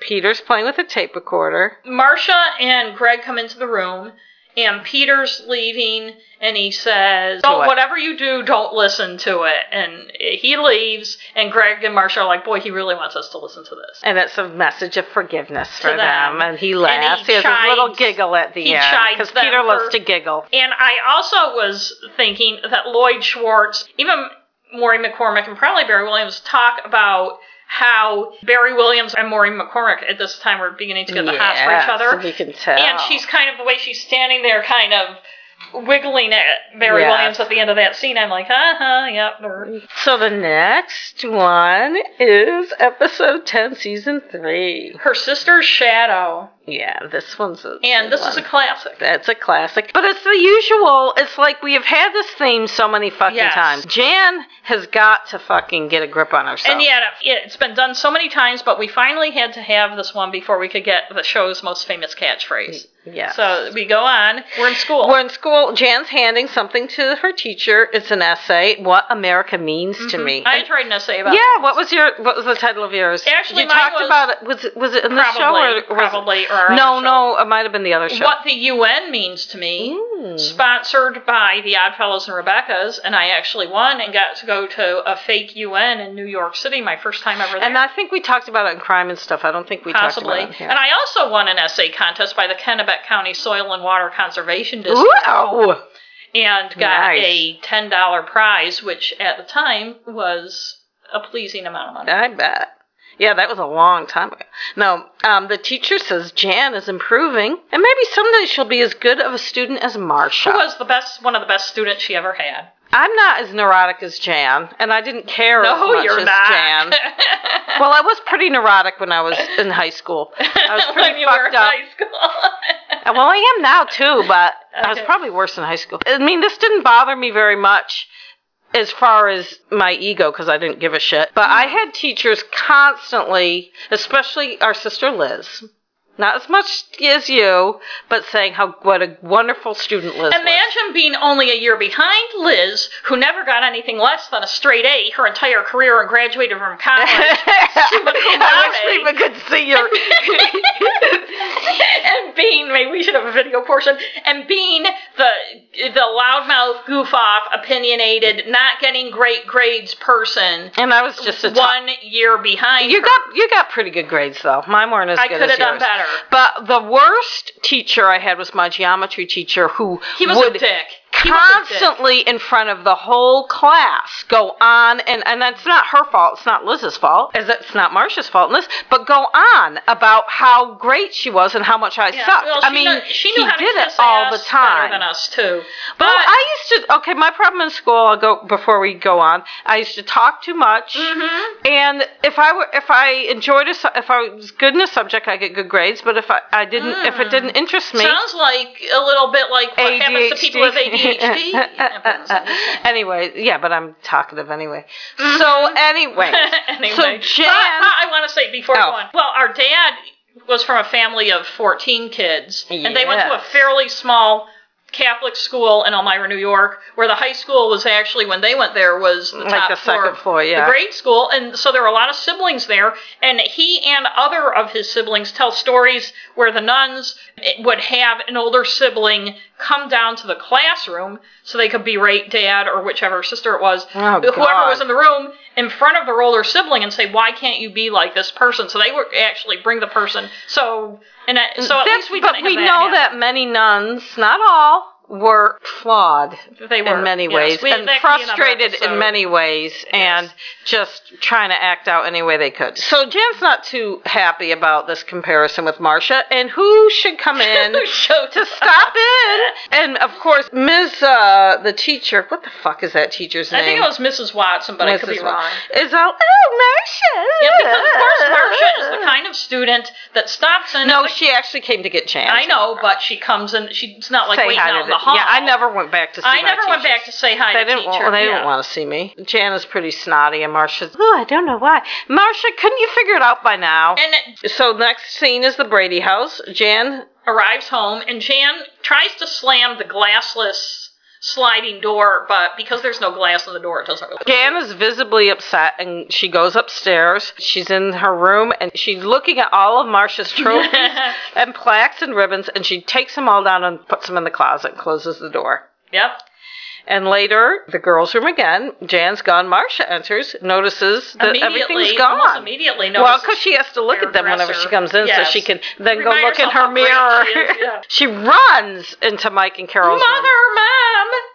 asks where they are, and, and, she's like, uh, Carol says, "Carol, "Well, maybe Alice took them when she was dusting." I'm like, "Well, Alice dusts the girls' fucking bedroom." "It's supposed to be cleaning. All she does is dust and back." So Marcia goes downstairs, and I felt this was almost a little bit of irony that here Alice is with her half her body in the friggin' oven trying to clean that friggin' oven, and um, Marcia's like, "Oh, it's, do you do you do anything with my trophies when you clean the room?" Yeah. And Alice is like, "Fuck you." No, Alice is like, "Oh, maybe the boys took them. They're playing one of their pranks." And so she runs outside. And they're playing They're basketball. shooting hoops. And she confronts them, and then she takes the ball and won't give it back to them until they admit And what they Mike comes did. home. Mike always drives, Drives up. up. He always drives up at, at like right at the right moment. And he's like, hey, what's with all the yelling? And Marcia says they took my awards, and they're like, no, we didn't. And Mike says, don't worry, we'll find them. They've got to be around here somewhere. Yeah, right. And then he makes the gayest basketball shot ever. But he gets a basket. Well, it shows him shooting, and then it shows the ball going through the basket. We don't see the ball go from his hand. And Mike and Marcia go in the family room, and Carol asks, was it the boys? And before anyone can answer, Cindy comes in. And says, hey, Marcia, if you don't want all these, can I have Yeah, them? she has them all. She's Yeah. holding them all. She's such an idiot, though. I know. It's funny though because she's like going on like maybe I could just scratch your name out and put mine. And mine on. Marcia's totally ignoring Ci- know, what I Cindy's know, saying. She's yeah. like, "Oh, thank you," and she grabs them from him. She takes them and goes out, and Cindy leaves with And her. it's the old process of elimination. Yeah. Carol and Mike, who would have put those in the Uh-huh. closet? Everybody but one. Do you think? Like I was thinking, Mom and Dad wouldn't fucking give a shit. No, they wouldn't. They they They'd would have just be forgotten like, about it. Well, within we seconds. didn't exactly have any many trophies or anything. But it is. But you know, just like with Peter, Mike says Jan is Yeah. the only one. Yep. And Jan is pretty much melting down at this point. Marsha's in the room polishing the trophies lovingly and replacing them as Jan enters. And Jan looks really nuts, so yeah. Yeah, she's melting down. Jan's having some kind A of psychotic episode. break. Yeah. Marsha asks if Jan's the one that put him in the closet. Jan says, What if I did? And Marsha's like, But why? Too bad he couldn't see the look on my I face. know, yeah. And Jan's like, Because I felt like it. yeah. bitch. Yeah.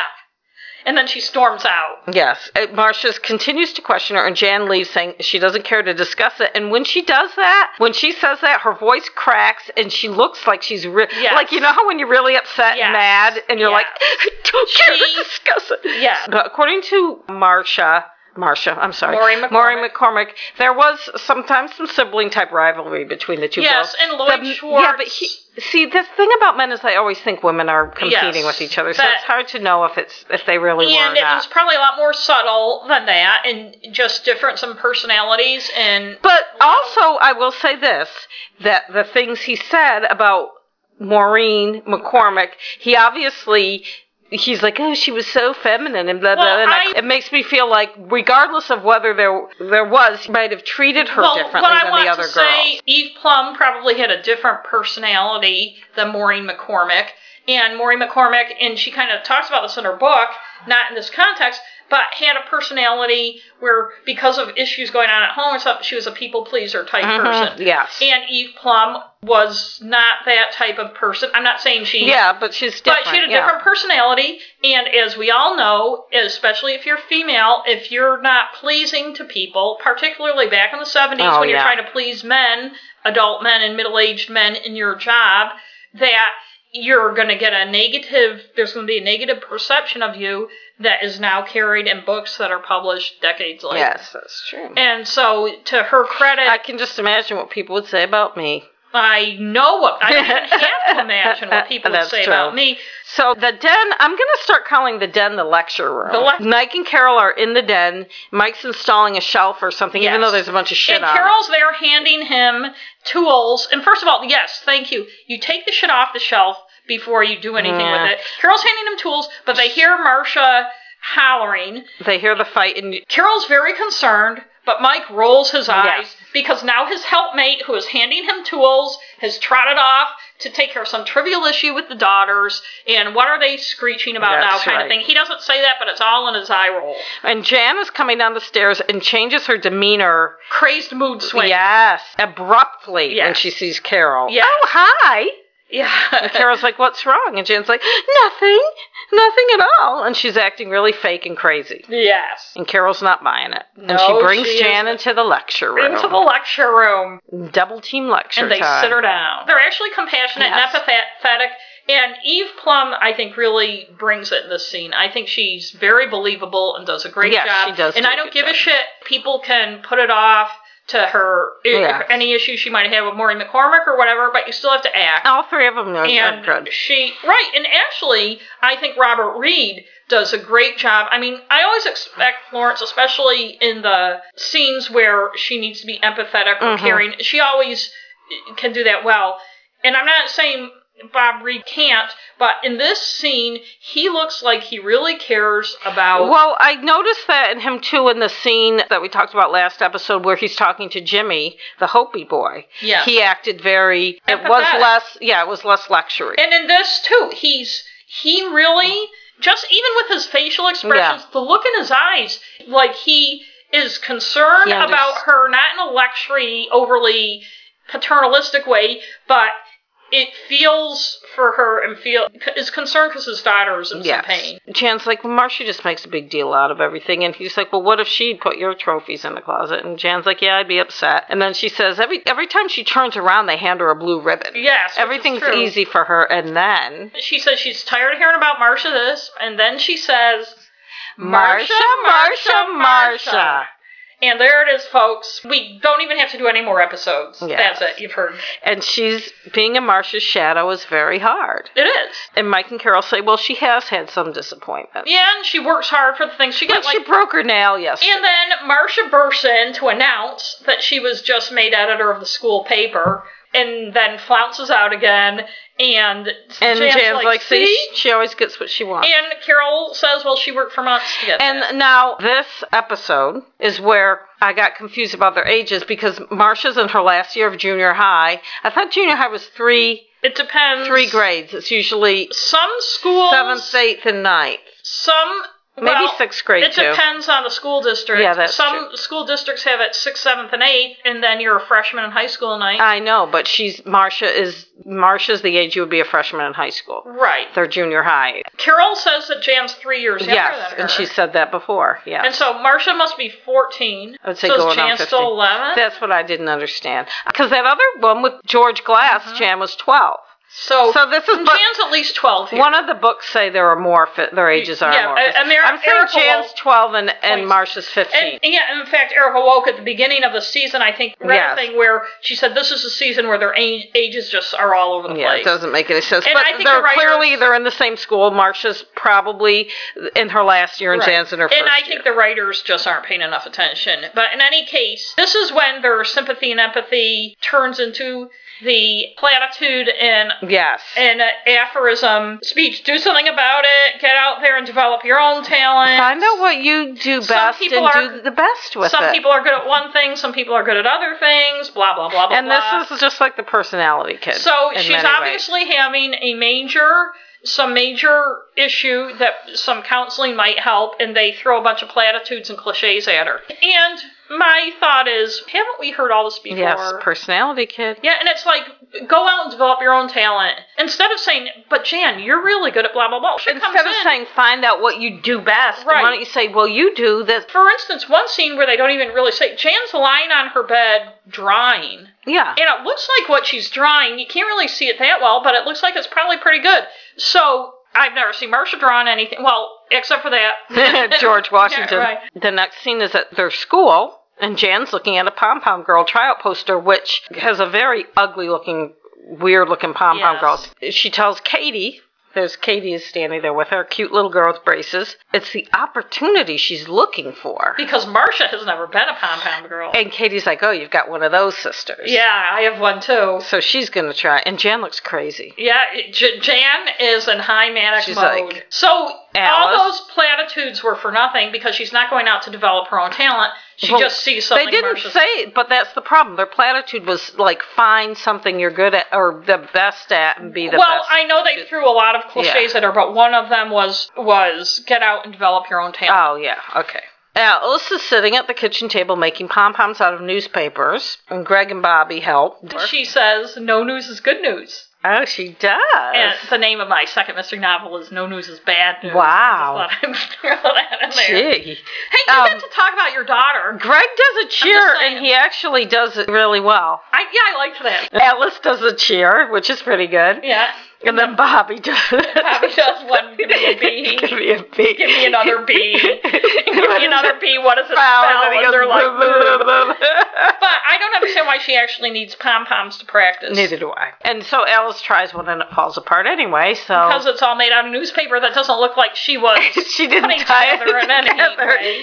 Janice and there in the backyard. Cindy has a tape player And Jan is very limber. She's doing She's back stretching. bends and and doing big kicks. And Carol comes out, and Alice brings out two mop heads for Jan to Yeah. use as pom poms. Cindy starts the music, which is like, yeah, they're not cheerleaders, they're pom pom right. And according to the closed captioning, it's the Washington Post march. oh, According Interesting. dun dun dun dun dun dun. dun. Da-da-da-da-da, yeah. But I guess she's bad. she's not that good. She doesn't look very good to me. Yeah. She's kind of clumsy yeah. looking. And Mike and Marcia are watching out glassless. One of them windows, Oh, Yes. yeah, one of the windows. And Marcia wants to go out and give her some pointers. And and Mike says, uh, maybe not. Yeah, that would And be a Marcia big- gets it pretty And then- quickly though. Marcia's like, yeah, does- she and- probably doesn't want to hear from me. Right, and then Mike pets her.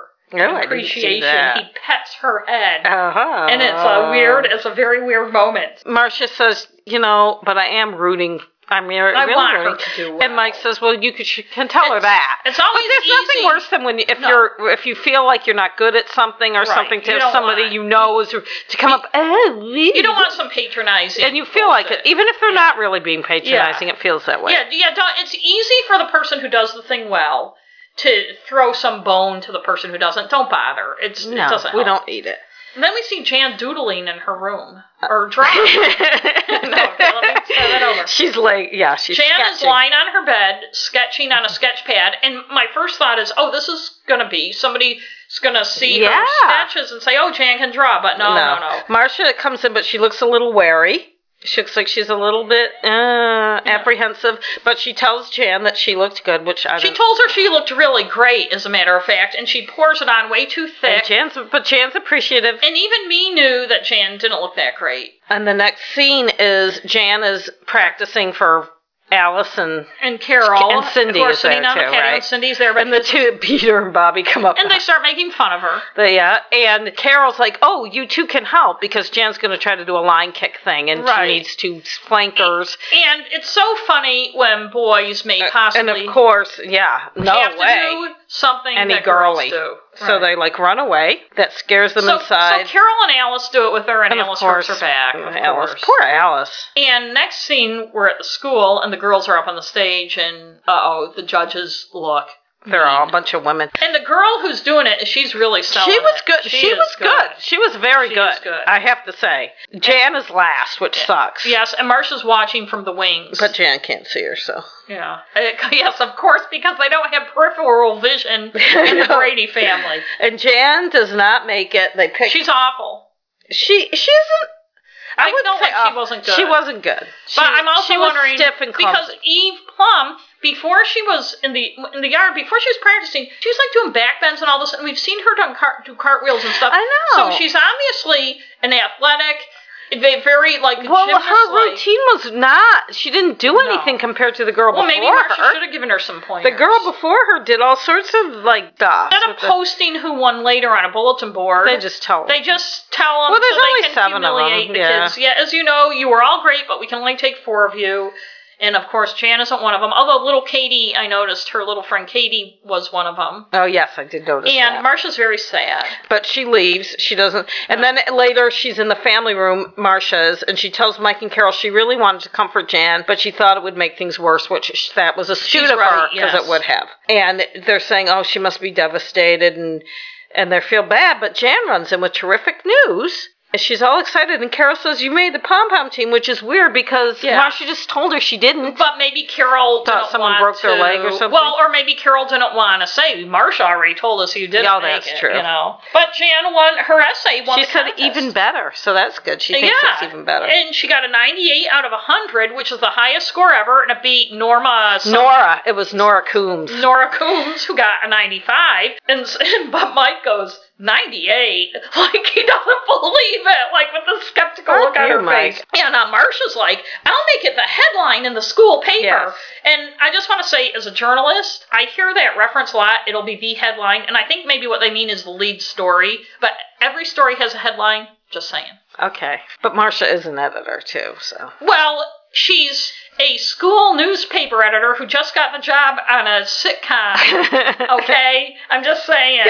and then they do this little bit where Marcia is interviewing Jan, and Jan is pretty funny when she acts like a famous person. Yeah, she is, Back in the girls' room, Jan is sitting at the desk and she's marveling at her achievement, and she's looking at the scoring sheet. which is written on the inside of the composition folder In thing. pencil pen. or is it's in pen. Yeah, But it's and she goes down the list and she's a better she's better at math than me because she has it in her head. yeah, I'm just looking at it. It's like yeah, I would have had The to do categories the- I still do this now, and I know people use calculators, and I frequently use a calculator. But when I am adding by hand, and it's You have more to than carry one the column, one. yeah, I have to carry the Yeah, one I and do all too. that kind of stuff. Which I, they don't do it like that anymore. I know, I guess- I well, guess I'll screw- find out screw since that. I'm a mom she adds it up. Jan recites the categories.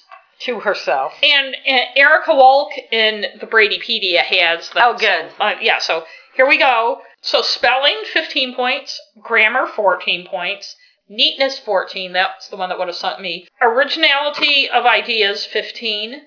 Composition, 15. Pres- presentation, 10. And literary style, 10. 93 points. So maybe so- Apparently, I'm not going to add it up to check. So Jan is like, So this is when the voices in her head first yes. start. Jan is very conflicted, and her voices in her head try to persuade her not to tell. that she deserves. She should have gotten. deserve it. She should have won the pom pom thing, and she didn't. This is something she deserves, and who's gonna know? And she's No one's gonna answering the know. voices in her Yeah, head. she's talking to the voices in her head. It's better than having a little angel and devil. That's what a lot of Yes. these shows would do. But Although- it does make her look crazy. Yeah, it's weird because the voice is saying da da da da da, and then she's like, but but and the voice is telling her to do stuff, and it kind of reminds me of You have it coming. our last to crime, you. our last crime and stuff when I did David Berkowitz to someone. All right, that was our. That Oh, I'm was sorry. The one before. whatever. It was two crime and stuffs ago. Okay, so she's going through this back and forth with the voice in her head. Alice comes in and hugs her and says she's going to bake her a cake the size of Mount Rushmore. Right. And Bobby and Cindy also burst in with Alice. and Greg yes. and congratulate her, and she doesn't want them to see. no, Greg wants to take a look at it, and she's clutching it to her chest. She doesn't want him to. She doesn't want them to smudge it. And it's funny, he doesn't say, I want to read your essay. He No, he says, I want to wouldn't. look at the score. Right, and then she runs out of the room, and everyone is so confused. But then later she's in the room again, looking at Marcia's awards, and the voice in her head tells her she deserves an award too. Yes, that voice in her head just keeps. And she looks like she agrees with the Yeah, voice. I think she does agree with the voice in her head. And then the, it must be Monday morning. The And they're at school the auditorium. assembly. That principal, I'm assuming, is giving a really boring Yes. bunch of announcements. yes. Jan and Ms. Watson are in the wings, and Jan looks nervous. She's biting her lip. She looks a little upset. and Mike and Carol must be on the other side Of the wings. backstage. And they're And she's crying. Jan is crying. and Miss Watson or Mrs. is about to announce Jan's award, and Jan comes running over and says, "Wait, wait, Mrs. Watson," and whispers something to her. And they look at her. and Mike and Carol are very confused. Yes. And they look at the essay, and Miss Watson looks like a little upset She herself. does. And I think says- she does a good job with the scene, Mrs. Watson. Yes. And she says that she has an announcement to make that Nora won, Not Jan. not Jan. But she wishes she had a special award for Jan, but she doesn't, does she? Yes. Well, she says every time it's a like a little detail, I always think of Bob Reed. She says that they're going to wait till next week to give her the So award. Nora's so her parents can be there. Yeah, she does give a nice little speech about Jan and how honest Jan was and how much character it showed. And all the kids clap uproariously for Jan. Yes. Although in real life they probably like. well, they're clapping uproariously while thinking, "God, I'm glad I haven't been humiliated." The I way know, Jan because all the Brady kids are is." probably like, "Oh, what a good game!" And Carol says, "Sometimes when we lose, we win." Yes. to Jan. So more platitudes, and Marcia's trying to be nice to her. Well, they're in the room later, and she tells Jan she really made a sensation. Yes, school, all the kids were talking about what she did. I bet they were. They're probably just like, wow. And Stu Cindy comes in. Her teacher said, Jan is great. And Jan says, find what you do best and do your best with it. And Cindy says, but I'm good at so many different things. I know. At least and Cindy. I'm like, hey, I think Cindy's Cindy, I self-esteem understand. Is a little better than But Cindy does say Jan, Jan, Jan. which never became a Yeah. catchphrase. And then the tag is just Alice is she's straightening them out, and Greg comes in and Alice tells Greg, "You cut my housework in half with all the cheers." you although taught she's me." dusting. Yeah, she's dusting as usual, and then she just like throws her dust rags around and cheers, Yeah. and then she starts hitting him with the dust rag. And it's very cute. Yeah, it's and very again, cute. it's more it's it's kind of a nothing tag, but it's more kind of natural interplay Yes, between which is Barry cute. Williams and Al. And now we go on to click. Click.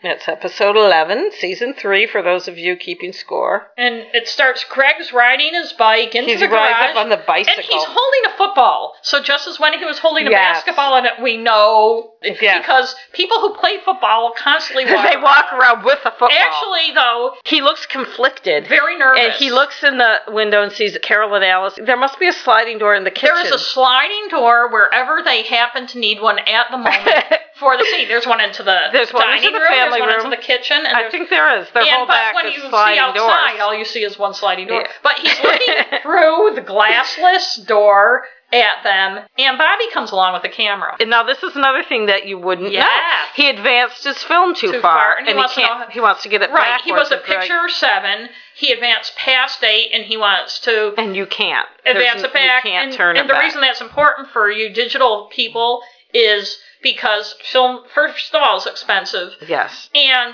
you only get so many shots on a roll of film, and you're wasting one, And you if can't rewind and it. you can't rewind it. and they do have, as we find out later in this episode, they have the equipment Yes, there. because I kept saying, "What? They have a dark room? What? They have a dark room?" And they have equipment that they go in the bathroom, but it's funny how it's not. and Greg's like, it's not possible. You can't put the film back, and Greg is kind of short, nasty, and Yeah. sarcastic with his sibling brothers sometimes. It's when he's having he's Yes, that's he's true. got his mind on something Well, no, else. even when he's he an was- adolescent. Yes, that's true. Okay. Because I was going to say when he was fixing the clock in the last episode. And Greg says to himself, "I better get it over with," and goes into the house leaving the door open, by the way. Well, there's no glass in it, I know. anyways. He walks into the kitchen. Carol and Alice. He tells Carol he's got something important to tell her, but he doesn't go through with He it. tells her he's hungry. He's very hungry. Alice and Carol speculate that he has more on his mind, and they Mm, yes, wonder what they're it not is. But he goes dummies. outside. Okay. And Mike drives up, and Mike asks Greg what his mother said. Yes, it's c- clear that Mike and Greg have known something since the day before because Greg was supposed to tell her at breakfast and Yes. And you know what? If Greg were trying out for football, she would know because in August, before high school starts, they have two a day practices, and there's no fucking way she wouldn't know. You don't just go try out one day. he didn't. Yeah, but how would she know what he was doing when he left? I mean, It's fucking football practice in August. He'd come home, he'd be sweaty, all his clothes would be dirty, he'd have to leave twice a day, he'd want to do nothing but eat and Okay. watch TV in between. I'm just he's saying. a teenage boy. He's going to do all that anyway. Anyway, Oh, She would know. I'm whatever. just saying, okay? uh, maybe Y- y- hate- no, not maybe. She would know. it's fake. It's all consuming. I know it is. But Mike and Greg are acting very suspicious when they go back in. yes. Carol asks them what's wrong because they're acting weird, and they tell her. Well, Mike kind of makes Greg, although Mike does some of the telling too. Well, first Carol's worried because she doesn't know what they're going to tell her, and she's not happy. She doesn't want him to play football. And it She doesn't turns want out, any son of hers to play football. and it turns out, all these years later, she's right. Yes. He'd be better off. And Mike, but Mike is like, oh, come. Yeah, Mike gets to uh, lecture. It's football. It's football. Oh, football's everything. yeah, he gets to lecture Carol about And football. Carol says, no way. And then she relents, but she says, I'm still going And- to worry. and- And, then Mike and Carol hug. and one of the things Mike says is, you know, thousands of people play football every week, and I want to say, yeah, now they all have CTE. So anyway, Alice is in the kitchen. Jan and Cindy, they're trying to remember some recipe of hers for some cake. Now, why isn't she writing on a fucking pad of paper? I don't know. yes, The girls leave, and Greg comes in and erases the board to show Alice's play that he's thought up. yes. Because he's, of course, thinking up all these plays so he can And lord that's it over his realistic. teammates so they'll be annoyed And with him. Alice, and Alice is like, ah, you erased my thing, and goes, I'm sorry, Alice, was that important? Because obviously nothing is more important than football. Nothing Alice could be doing on the blackboard in her fucking kitchen I know. could be more important. And Alice is a clueless about the play anyway, so what does she fucking care? Right, she- and then she makes a joke about her weight because she said she'd rather be on the team with all the O's because they're bigger than the X's. And then Yes. she said she could fit in three O's or something. but she does She goes- volunteer yes, to help him With his in the play. yard she with goes his out play. in her uniform and she throws the ball. She does a pretty good job. And the car comes up the driveway, and guess who caught the ball? Mike, while he was dr- while driving. the car, which I Pretty find good. highly unlikely. Yes. And the next scene we see is Greg in the yard, and he's in his purple outfit again. So it And must what's be the Greg next doing? day. Well, he's, He's- with a cheerleader. And she's doing cheers while he's taking photos. But remember the remember Kathy. the perversity of forcing Kathy to do cheers. But he's not going No. higher. he's going to do that later when he looks at the photos. later. what I'm saying is he's making her do cheers while he takes photos of it. And if he's got a fetish about cheerleaders, this is just taking it to the next level. And if he was really on the team, he wouldn't have time to be. her doing all name this is shit. Lynette Carter. Yeah, and she's a cute girl. She, I thought she looked familiar, so I looked her up, and her name is Elvira Rousseau. Rousseau, I guess. She played Hope Bauer on Guiding Light from Oh. 1979 to 1982. Oh, wow. And I thought she was a very good act. When I saw their interaction together, I thought, you know, Greg should have had a girlfriend. Yes. Because she would have been a good one They for his should have made girlfriend. her- She was maybe very they couldn't good. afford another full time child that's actor on the true. show. No, she was 23 when she played Oh, this role, so oh, she was not a interesting. child. But she tells Greg he's an expert with the camera. Yes. But he says it's just a hobby. And he asks her for a date, and then Bobby bounces up wanting help with his camera. And Lynette and Bobby Bond. Yes, Lynette and do, it's Bobby very Bond cute. making fun of Greg. Greg was annoyed by it, but I thought they course had a he cute was. interaction. And Carol is in the kitchen making something with a bunch of eggs. It looks like like a mother. they should making sponge cake. Greg comes in, and Carol notices a huge bruise on his arm, which she's very upset about. And it turns out he bumped something in math class. Then they show it like a long shot of some practice, which could Does be- not look like a high school football. And Greg is in the locker room reading the playbook, and the coach comes in, He's the same coach from the Drummer Boy episode that was Pete's. And he's like very like Coach. like Bill Belichick style. Blah, blah, blah, blah, yeah, blah, because blah. coaches usually are Uh. just su- such interesting people. he's kind of like is a little coy, but he lets Greg know he's on the first string Yes. for the practice, practice game, not game. for not for the season. Right. It's going But to help. Greg's determine- excited. Yes. And so Greg's still reading a playbook in his room later, and there's photos of Lynette strewn all over the place Yes, they are Cheering. strewn. on the desk. Bobby enters holding the camera, and he wants to know. He's like, "Why are your photos so much better than mine?" And Greg's like, "Because you make everyone pose, and they don't look good." Right. And I'm like, uh oh. Because Greg tells him, why don't you take candid, more candid photos? We know something's going to So happen. then here. Bobby's like, okay. And then he's leaving and he takes one of Greg. He's in the kitchen. Oh. Marsha's making this horrible face because she eats a, He's a radish. a radish. And then he takes a picture of Alice with flour on her face. He bursts into the bathroom, and I'm like, that's not cool. No, that's not. How does he know Even what? though they don't have a toilet in that bathroom, it's what- still not cool. How does he know what Jan and Cindy are doing in there? What if Yes. they were taking a bath or something? But he takes a picture of. Jan, it looks like Jan is. Oh, I think she's putting a curlers on Cindy's. Oh, my favorite one is when they're sleeping. Bobby's like, Pete, Pete, I have to tell you something. Pete's like, ah, I'm sleeping. And Bobby's like, no, I have to tell you something now. So Pete looks over the edge of the bed, and Bobby takes a picture. And and I think that he actually took real pictures because He did. They look real. They look real. They're not great But we see photos. them later. uh, They're black and white, and, not great yeah. photos. Then they show a long shot of a football game again. And, and this is the practice game, even though it looks exactly like what happens later. Apparently, Greg got hurt. Cause yes, because because they show the locker room. Two boys that are not in uniform or anything come in with them. Well, they're helping him in. The game's still going on. They're kids. they're They're- not but going to he- bring kids off the field. The to help coach him in. says, "Get back out there." To Yeah. them, you better get back out Well, there. maybe they're the Maybe managers. who are keeping Oh, score yeah, and that's getting water true. bottles and That's shit. true. You're you know, right. the kids, as Greg points out later, are yes. lesser. yeah, they're lesser beings. than play. Well, they're certainly not as good as And a Greg flanker. has an interesting thing when the coach, you know, wants him to get checked out and stuff because he possibly broke his rib. He's like, "Call my dad." Yeah, gr- So- he's like, we got to call your parents. You have to. And have an he's like, accident." "Call my dad because my mom will freak out." It's a living room. And Carol was on the talking phone to with Martha. Yeah. Greg and Mike come in, and Greg's wearing a striped shirt. Carol pokes Greg right in the ribs. Yes. And she's like, wow, that's a short game. And then she's like, why are you home from work early? And then she said, "Don't tell me you played hooky and you went to Greg's game." Oh, yeah. And Mike's like, uh, "No, not really." They tell her that Greg has a hairline fracture on his rib. And she freaks out. She freaks out. And the doctor said he could play. Oh, there's a chance of it actually breaking.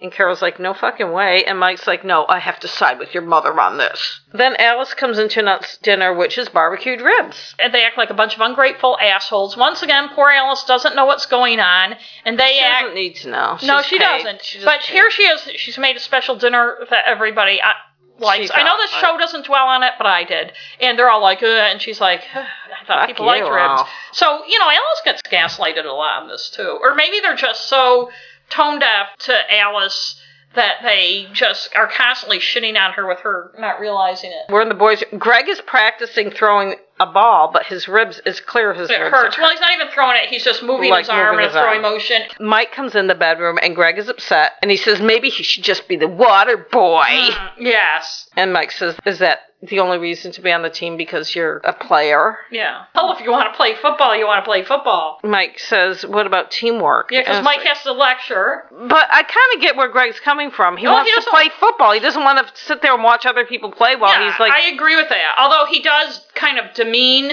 the people who do Yeah, that like the stuff. managers and stuff.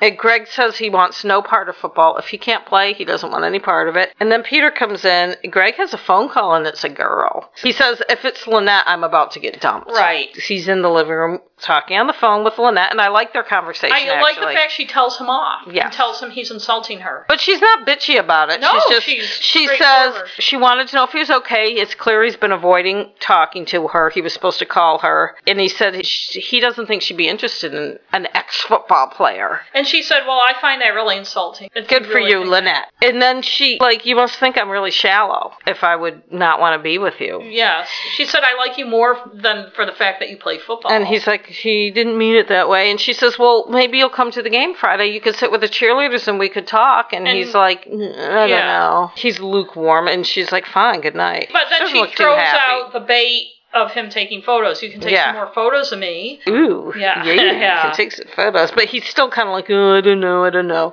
And it's like, yeah, too bad, Greg. You know, she really likes you. She can't make it more obvious, and you'd just rather sit there and feel sorry for So yourself. fuck, but he slept on it because the next morning they're in the kitchen, everyone's getting their And lunches. did you notice, by the way, Cindy is once again wearing a baby doll dress? Yes. It's way too short. And I Yes. know she's nine years She's old. in. She's in It's like, like what- second or third grade. So Bobby and Cindy tell Alice her sandwiches are good good enough for trading. And I want to tell you something. Nowadays, children at school are forbidden to share food or to trade. Because of food. allergies? Yes. Wow. Um, Mike and Carol are eating at the breakfast table, and Greg comes in holding his camera. So obviously He- he's he's going to the game after wo- after school. And he really needs to get a camera bag instead of carrying that thing around like that. And Mike and Carol are very happy that he's changed his mind and that he's going to Mm-hmm. go to the game. Bobby is hiding and snaps a picture of Mike and Carol kissing, which I'm sure he could get any time Mm-hmm. because Yeah, they're doing 'cause it all always- the time. They're all over each other. Another great sh- football game That shot. looks exactly like the other. It looks exactly like the practice game. And then we're back at the Brady home in the kitchen. Alice is just finishes writing her recipe on the board, and Mm-hmm. Bobby takes her picture, and she's like, "Bobby, I look horrible." Ooh. And Greg and Peter come in. The team has lost seven to six. But the ref got the call wrong. He said the guy was out of bounds, but he wasn't. Yeah. And Greg said, "Well, I didn't see it. I was busy snapping pictures of Lynette." Peter, what does he do? He, He goes and erases- erases the board. To and show Alice her. fr- freaks out and he goes, just like Greg did, oh, I'm sorry, was that important? Like, because nothing Alice could be putting on the fucking blackboard. If you want to eat that fucking cake ever again, you little Yeah. shit. And we're up in the boys' room. Greg is ogling the pictures he took of Lynette. Yeah. So you're right about, I think Yeah. you're right. And then he wants a lock on the bathroom door for some reason. We don't know why. No, I'm just kidding. Mike comes in and they talk about the game and the bad call. Mike likes the pictures. of he Lynette. does. What's not to like? Nice action shots. But he notices this is a really good sh- action shot. And, Mike's like, and Greg's, like, well, yeah, that's the one where I missed the big play because I was taking the photo. And then guess what's in the well, background? if you blow it up, maybe we can see. And it's just like that movie Blow Up that came out in the '60s, where the guy accidentally Although- took a picture of a murder. So they go in the bathroom they to blow it up. to blow it up. They see the foot is in bounds, and, And Mike and Greg are going to go over and see the coach. and realistic. And, And I'm like, does it matter at this? and they kind of mention that, that Yeah, they the do coach kinda will see say. what he can do, but they're not going to change the referee's decision no matter what the photo says. But I'm thinking what Greg should do is give the photo to the school paper or the local paper, which I'm sure co- covers high school sports, sell his first photo and say, here's a photo that shows it was a touchdown, not out of bounds. Yeah, That's what Greg should do. Power but of that's the not what press. happened. Yeah. They're in the kitchen again. Carol's cooking something, and Greg and Mike come in after having been to the coach's house. Greg tells her, "I'm back on the team," and she's like, "What?" Yeah. And he's like, "He's going to be the Official, official, photographer. team photographer.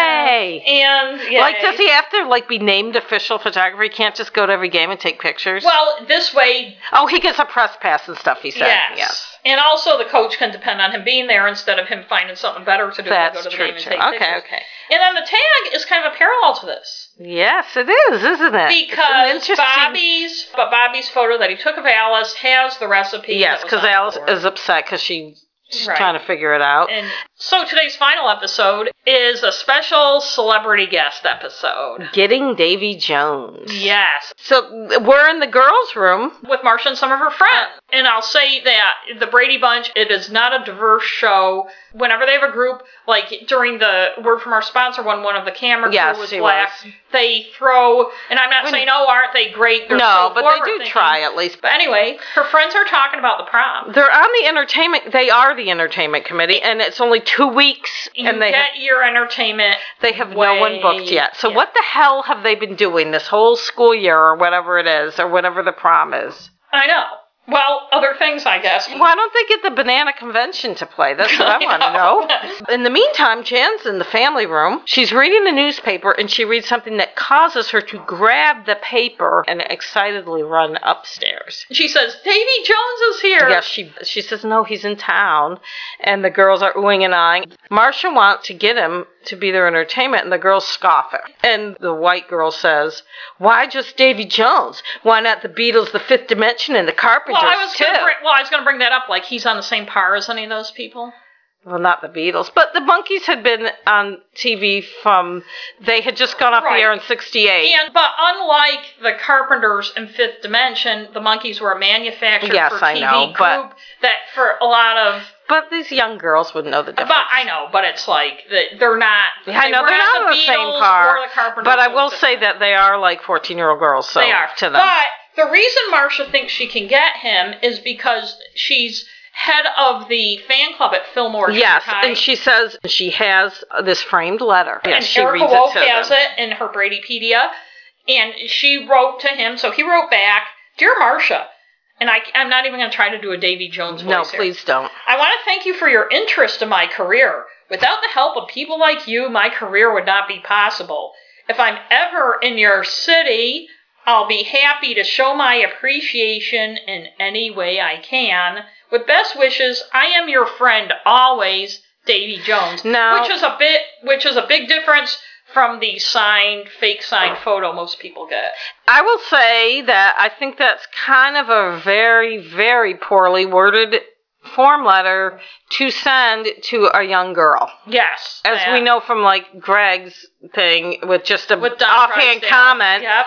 So she reads that and so the the girl says says, "Oh wow." But Doreen is very skeptical. Yes. She thinks Marcia's bluffing. As Marcia says, well Marcia says, "Well, I'm just going to go Right, to this Marcia hotel." feels challenged, so she probably goes out on more of a limb than she should have, and she basically promises she's Yeah, she gonna says, go. "I'm going to go get him." And I very oh. naively think she can like just reach him at his hotel. And the, the, down in the kitchen, Alice and Carol are making salad again. Marcia's going to go over to the hotel. Mike comes into the home from work and is wearing a really groovy shirt. And they talk about Davy Jones, how popular he is, and they hope Marcia can get to see him. Bobby and Peter are in the boys' room. Jan runs in and maniacally screeches that Davy is coming to town. And the boys scoff and they're like, who cares? And, They're not big fans. and Bobby pretends to play guitar on a tennis racket. yes. And then they show this other scene where Doreen and the other the girl white are working girl. the phones telling everyone about Davy Yes, Jones. spread the word, Doreen says. so the living room, Mike is reading the paper as usual. Marcia comes in the front door. Carol comes downstairs. And Marcia's very despondent. Uh, the motel, the hotel was mobbed Duh.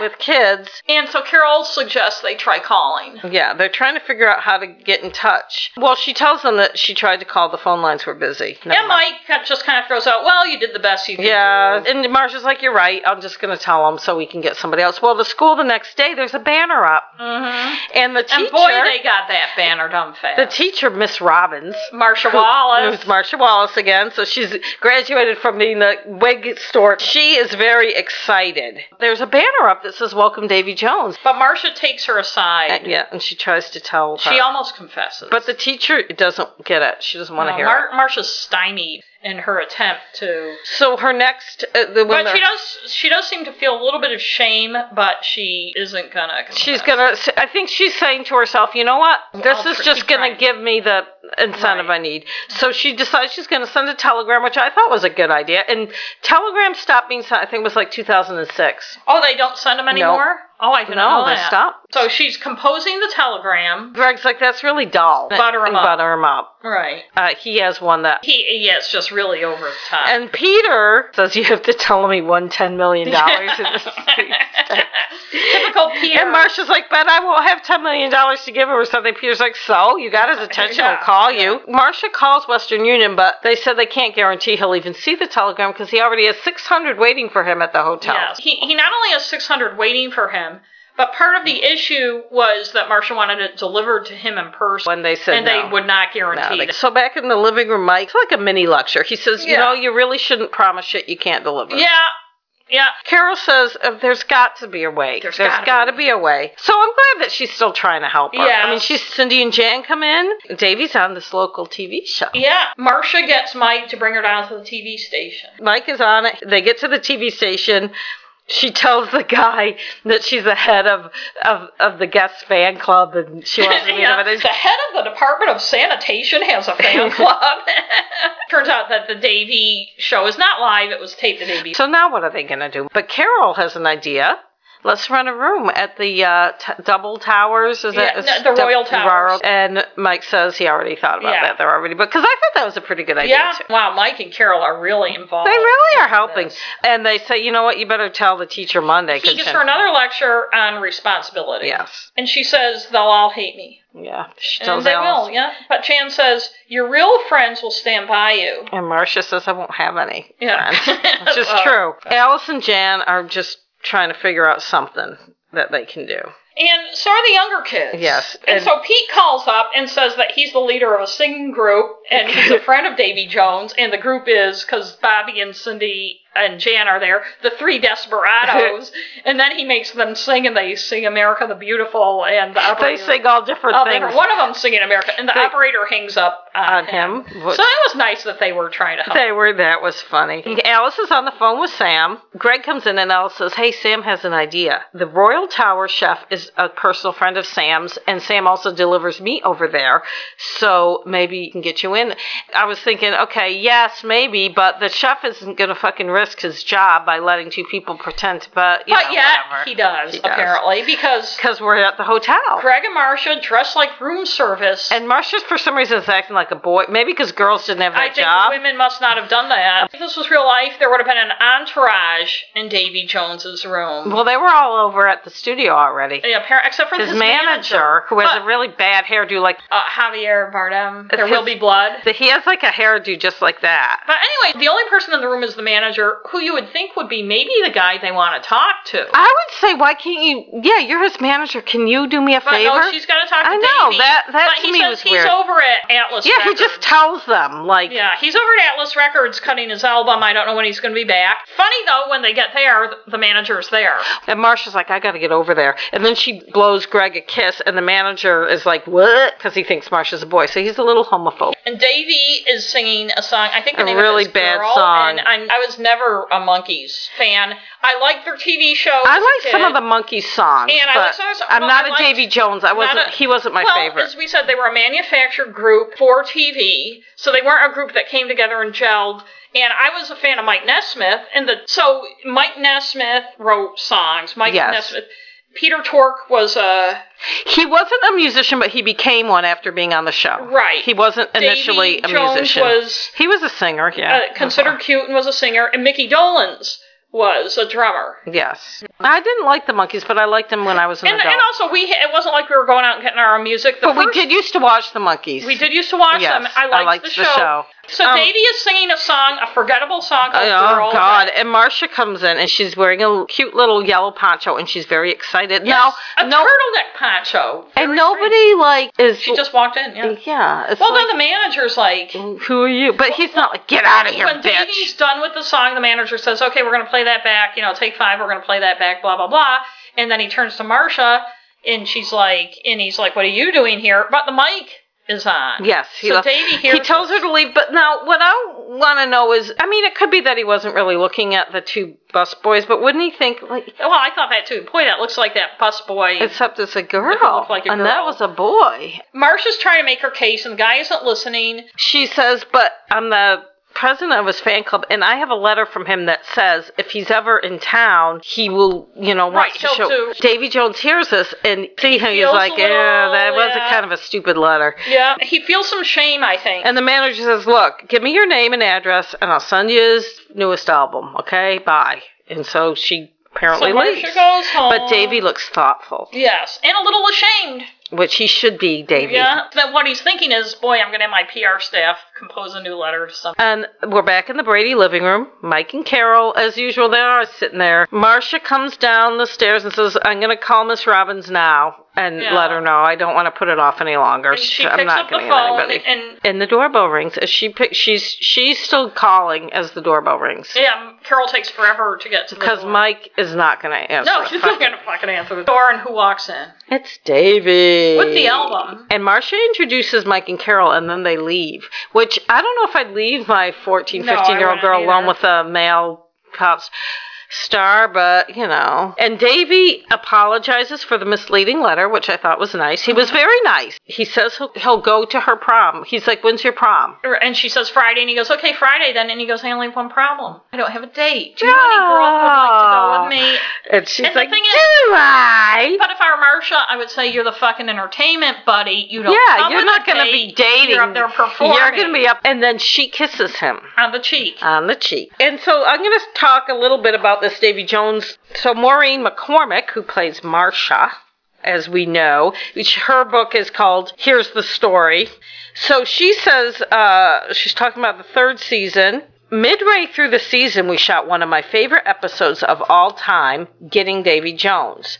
And also, I want to say that even though, you know, she did play Marsha, she seems to get a lot of things wrong, huh, Well, factually. to tell you the truth, I feel like that's also Barry Williams got some stuff wrong too. That almost tells me they're the actually the ones who wrote the book because there's a lot of shit that probably runs together, and they're not people who are sitting there watching the No. shows over and over like we were. Yeah, but wouldn't you have like a fact checker now? Maybe. possibly, Okay. but But she says, as head of Fernwood Junior High's fan, Davy Jones fan club, which we know is Fillmore because Marcia is responsible for getting the impossibly cute lead singer from the Monkees to appear at their prom, and after various miscommunications and lots of worry, she comes through. The show on which Jones actually made an appearance had aired. And I think, see, this is poorly written, but I think she's saying the Monkeys TV show had aired from 1965 to 1968. The made for TV band officially broke up shortly before we taped the show, but they were still extremely popular. And Davy's arrival on the set created a buzz greater than any other guest star we had on the show. Of course, I was thrilled to be the one who got to interact with him, and I can see why Eve would get jealous. Davey was a lovely guy, and it was a big deal to have a pop star of his caliber on the set. I noticed Barry watch him the way one might if looking for pointers. Though excited to be the object of his affection, or rather attention, I didn't show it. I'd learned to play it cool around stars. My heart fluttered when he kissed me at the end, which is wrong because she kissed him on the cheek, on both cheeks. yes. But Peter Tork was always my favorite monkey. That was the difference between Marcia and me. She was predictable, a straight arrow. My taste was quirky, offbeat, and different. At 15, I felt ready to experiment. Hmm. And then she goes on about her, her and Barry's making out all the time, but that's something else. That's for a different show. So, but the one episode that we have the most to talk about is a word from our sponsor. Oh yes, One issue they had, if you remember at the beginning, it was filmed at a grocery store. They got there at 6:30 the morning of shooting. They had left a camera there when they went the day before to set things up. It had been moved and Peter Baldwin, the associate producer, wasn't his normally exuberant self. And he's like, "What? What's up?" You know, Lloyd Schwartz is like, "Where's the camera? I thought it was supposed to be over there." And Peter pointed where the camera had been. There was a dead body with a blanket over it. Ah, And it turned out somebody had died of a heart attack and they hadn't moved the body. Lloyd Schwartz writes, Indeed, the body was that of another studio guard who had been working as a watchman for studio equipment and who had died at his post. Aw. The guard kept waving his flag because they had another studio guard there directing traffic, and Peter Baldwin said, We can get an establishing shot of the market from here and maybe get some other things while we wait for the coroner to take the body away. And he says that's what we did. Shooting went as smoothly as it could under the circumstances. And then I walked over to see our unit manager, Ralph Nelson, who was readjusting the shooting schedule to see what we could shoot next without the cast. There wasn't anything. He turned to the assistant director, notify the studio to send the kids in. I, that's Lloyd Schwartz, quickly looked over to see where the guard's body was still lying. I turned to the assistant director and said, Don't send in the kids. It was a standoff. The unit manager was annoyed with me. He had finished the show, and I was making the show fall behind. We need the cast, or we can't shoot anything. And Lloyd says, I know, but we're not going to have the kids here while a dead man is lying there. We're going to wait for the coroner to arrive and take away the body. Their job was to get the show done on time, come hell or high water, or corpses. How can I explain this in my report? He asked. I told him to open the page of his production report where he was to write down the reasons for any unnatural delays, put down associate producer unreasonable. And if anyone asks why, I'll be happy to explain it. Hmm. He wrote down what I asked him, and I do say I enjoyed Lloyd's book, but he makes himself the hero. Of Oh, many I know, he does. scenarios. No one asked anything since we finished it's the day his on book. time. And then he also says filming at the market, And we looked and looked at the market scenes and couldn't find this, and it maybe was the next show in a There's another show where they do a, a filming. It could be, uh, uh, yeah. or it's just his memory is wrong or something. But says that the director, whose job it was to direct the extras in the background, had two people, and he said it wasn't obtrusive, and you wouldn't notice it unless you were looking for it. And we looked and looked and couldn't we find it. looked. A man and a woman doing a transaction that was obviously a guy soliciting a prostitute. And believe me, we looked for that, and Yes. he and he loved it. He loved the guy's quirky sense of humor, and they became friends.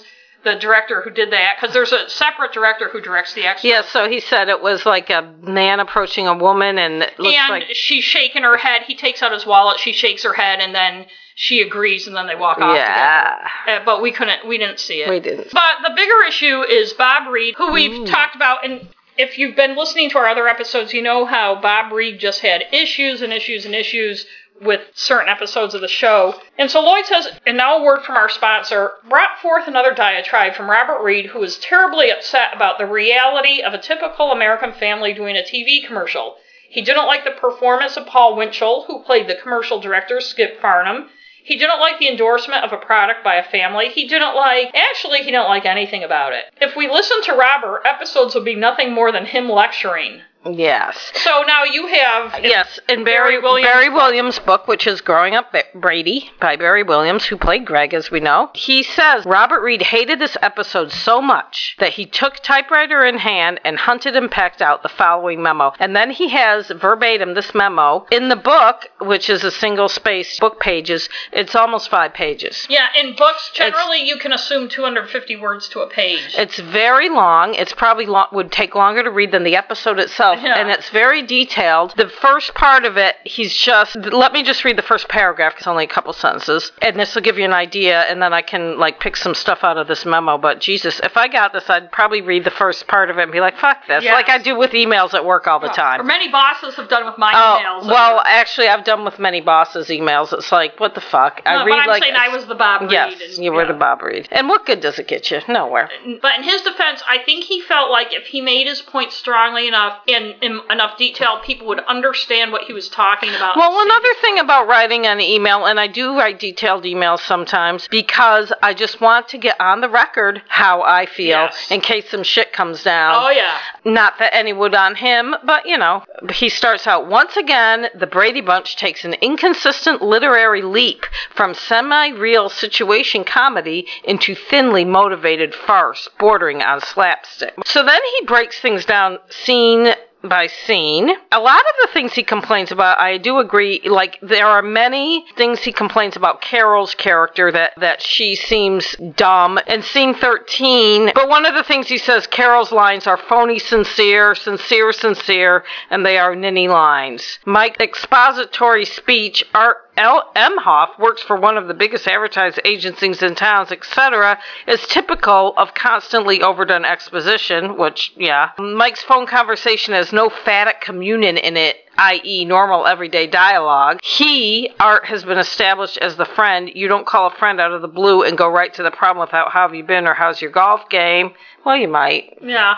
But yes, I get what he's saying. So that's one scene he's got one, two, three. He numbers his paragraphs, four point, but they're long, like paragraph long point. Every scene he has something to say. At the tag where Carol and Alice are talking about the letter, number one, his point is Carol says, I guess we'll just have to wait until Mr. Brady gets home, etc. And he says, ninnyism. Once again, Carol becomes a nincompoop. If Carol can read a grocery list, she can look up a given reference. That's his scene 50. Ludicrous. My God, if Alice has been mopping the floor as indicated, the mop is wet. Yet she clasps it to her breast, kisses it, etc. Nothing made of it at all. This is an unfortunate but typical example of how scenes too often get to final with ridiculous inconsistencies or impossibilities. He's got a page and a half on Skip Farnham. Let me just read like the beginning. He has this whole thing as headline, the character of Skip Farnham.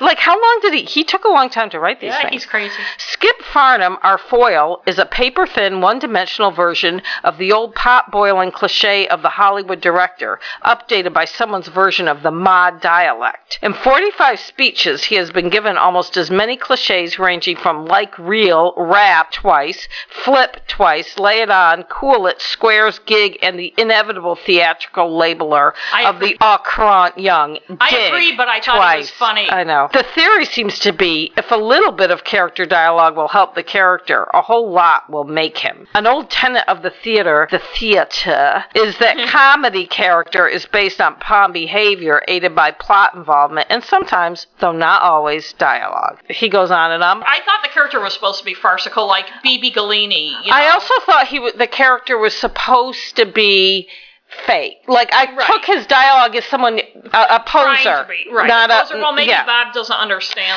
that. So his last paragraph, in short, it seems to me, the problem with the script is not in the plot situations. It could all happen. Where the rub comes is in how it is brought about. The troubles are totally unmotivated behavior, as ever, weak dialogue, and overwritten cliched characters. The script reads as if it were put together by a committee with each guy responsible for a different area, and then he has dot dot dot, and that's the end. Bob Reed, after his death, it was either his widow or his daughter. I mentioned it in an earlier one of our episodes. Gave Barry Williams all these memos. He had kept carbon copies of them because Uh-huh. he Of typed course he them. did. has some of those memos in there, and it's like, oh my god, these are so long and involved. And it's not like I don't agree with what he's saying, but at the same time, is it worth the effort? I mean, But the person who is Yeah. has that going on is not thinking about that. They're obsessed with making as detailed a point as they I can. understand. you know, it becomes a war. And the thing is, with that one thing to learn is like sometimes you write something like that to get it all off your chest, Yeah, and you then just you go save it. through it, or you go through it and you pare Mm. it way down because when you're making a big point. But then you have stupid little detail shit. Then the big points are lost Yes. because the person reading it's just like, oh my fucking head. Which But- is I was when I was reading it, and I even agreed with a lot of But- what he said. And And I I feel bad. I feel bad for him that he was that much of a perfectionist that he that he feels the need And to it do may that. have been more complicated than him being a perfectionist. It may have been other things too. Like he felt there was an adversarial relationship, so this was his way of fighting. You know, And you got to They think had about, although the fact that he was gay has nothing to do with any of this, the fact that he had to live his life in Yeah. the closet without validating it that whole his Right. whole life. and also Paramount owned him and forced him to do this show that he didn't want to Yes. do, and it rankled. And he doesn't And seem because like they a guy. still had the contract system going on into the 70s, because Harrison Ford was one of their last contract. Mm. in fact, yes, and Harrison Ford appears in the first episode Yes, he of does. Moscow I briefly. know. He may too have felt, and we don't see any indication of this, but we're reading like Lloyd Schwartz books and stuff.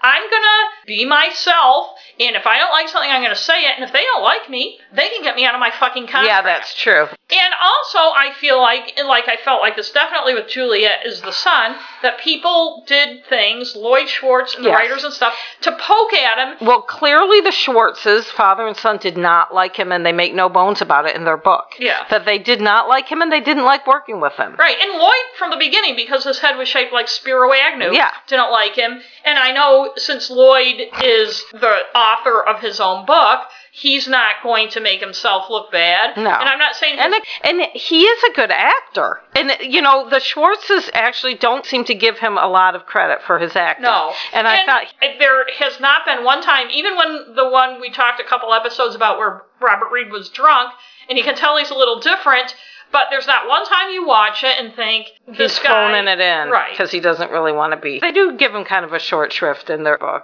So th- one of the best known lines from the show, Maureen McCormick. I'll read what she says about Well, Marsha, Marsha, Marsha. Right. It, it is the absolute number one, and they didn't mean for it to be a catchphrase as well No. or anything.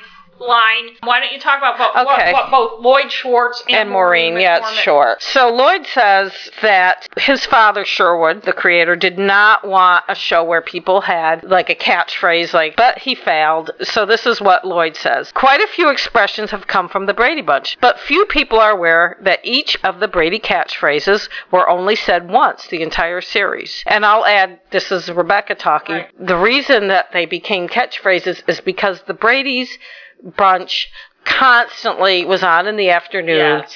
for years and years and years. Yes. And kids with sometimes, like I said, there'd be two in a row. Yep. You'd be watching it all the time. So you'd see each show like I don't know how many times, you know, most of them. One mom always said, "Don't play ball in the house." Pork chops and applesauce. Mm-hmm. Yeah. Oh my nose! Something suddenly came up. And Dad's favorite, "You fit the suit." That was the Johnny Bravo one. Yeah, I like that. Though hardly Shakespearean, many of these lines quoted are quoted as if they were intended to be eternal. And thanks to the show's fans, perhaps they will be. But by far the most favorite quote from the Brady episode is the redundant Marcia, Marcia, Marcia, which Jan exclaimed when Marcia's overpowering popularity had gotten just too much for her. I'm not exactly sure why it caught on. Maybe it's the universality of having that kind of golden sibling in the family. But Marcia, Marcia, Marcia has entered the vernacular and manages to sneak into conversations everywhere. I apologize to anyone named Marcia or Marcia, he spells it both ways, who can't escape having it as a part of a cross we have made her bear. And then Maureen McCormick says, We had no idea which episodes would take on a life of their own or which lines would be repeated for decades. To me, the episode entitled, entitled Her Sister's Shadow was just one of many. None of us had any idea that that line, written by veteran comedy scribe Ben Starr, would take on a life of its own. Ever since the show aired, I can legitimately say, all I ever hear is Marsha, Marsha, Marsha. I'm serious. People in airports I have passed have passed me and said, Hi, Marsha, Marsha, Marsha.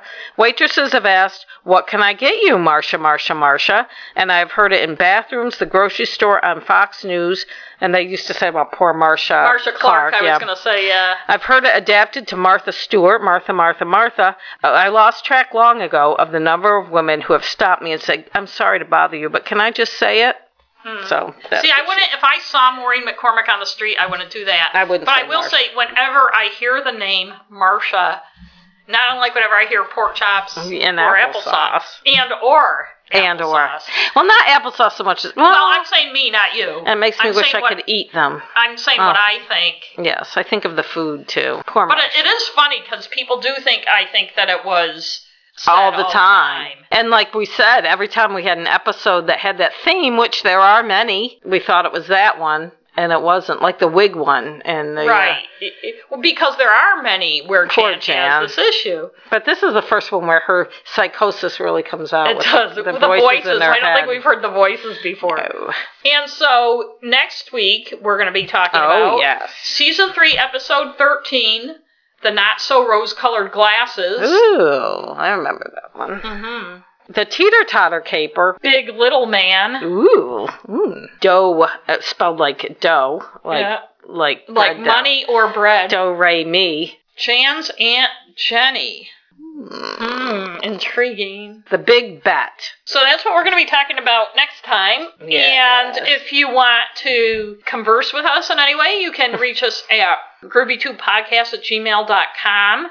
You, can, We have a website which Yep. is groovytubepodcast.com. That has all our contact info, and uh, and you can email us through that too. We have a Facebook page. If you s- do a search for Groovy Tube, it'll come up. Groovy Tube Pod, I think it is, or podcast. But if you just do Groovy Tube, it, It comes up. Our Twitter account, Groovy Tube Pod. You can also on our website subscribe and go on iTunes and rate and review us. Please rate, review. So until next time. Yeah. Thanks See for ya listening. and stay groovy.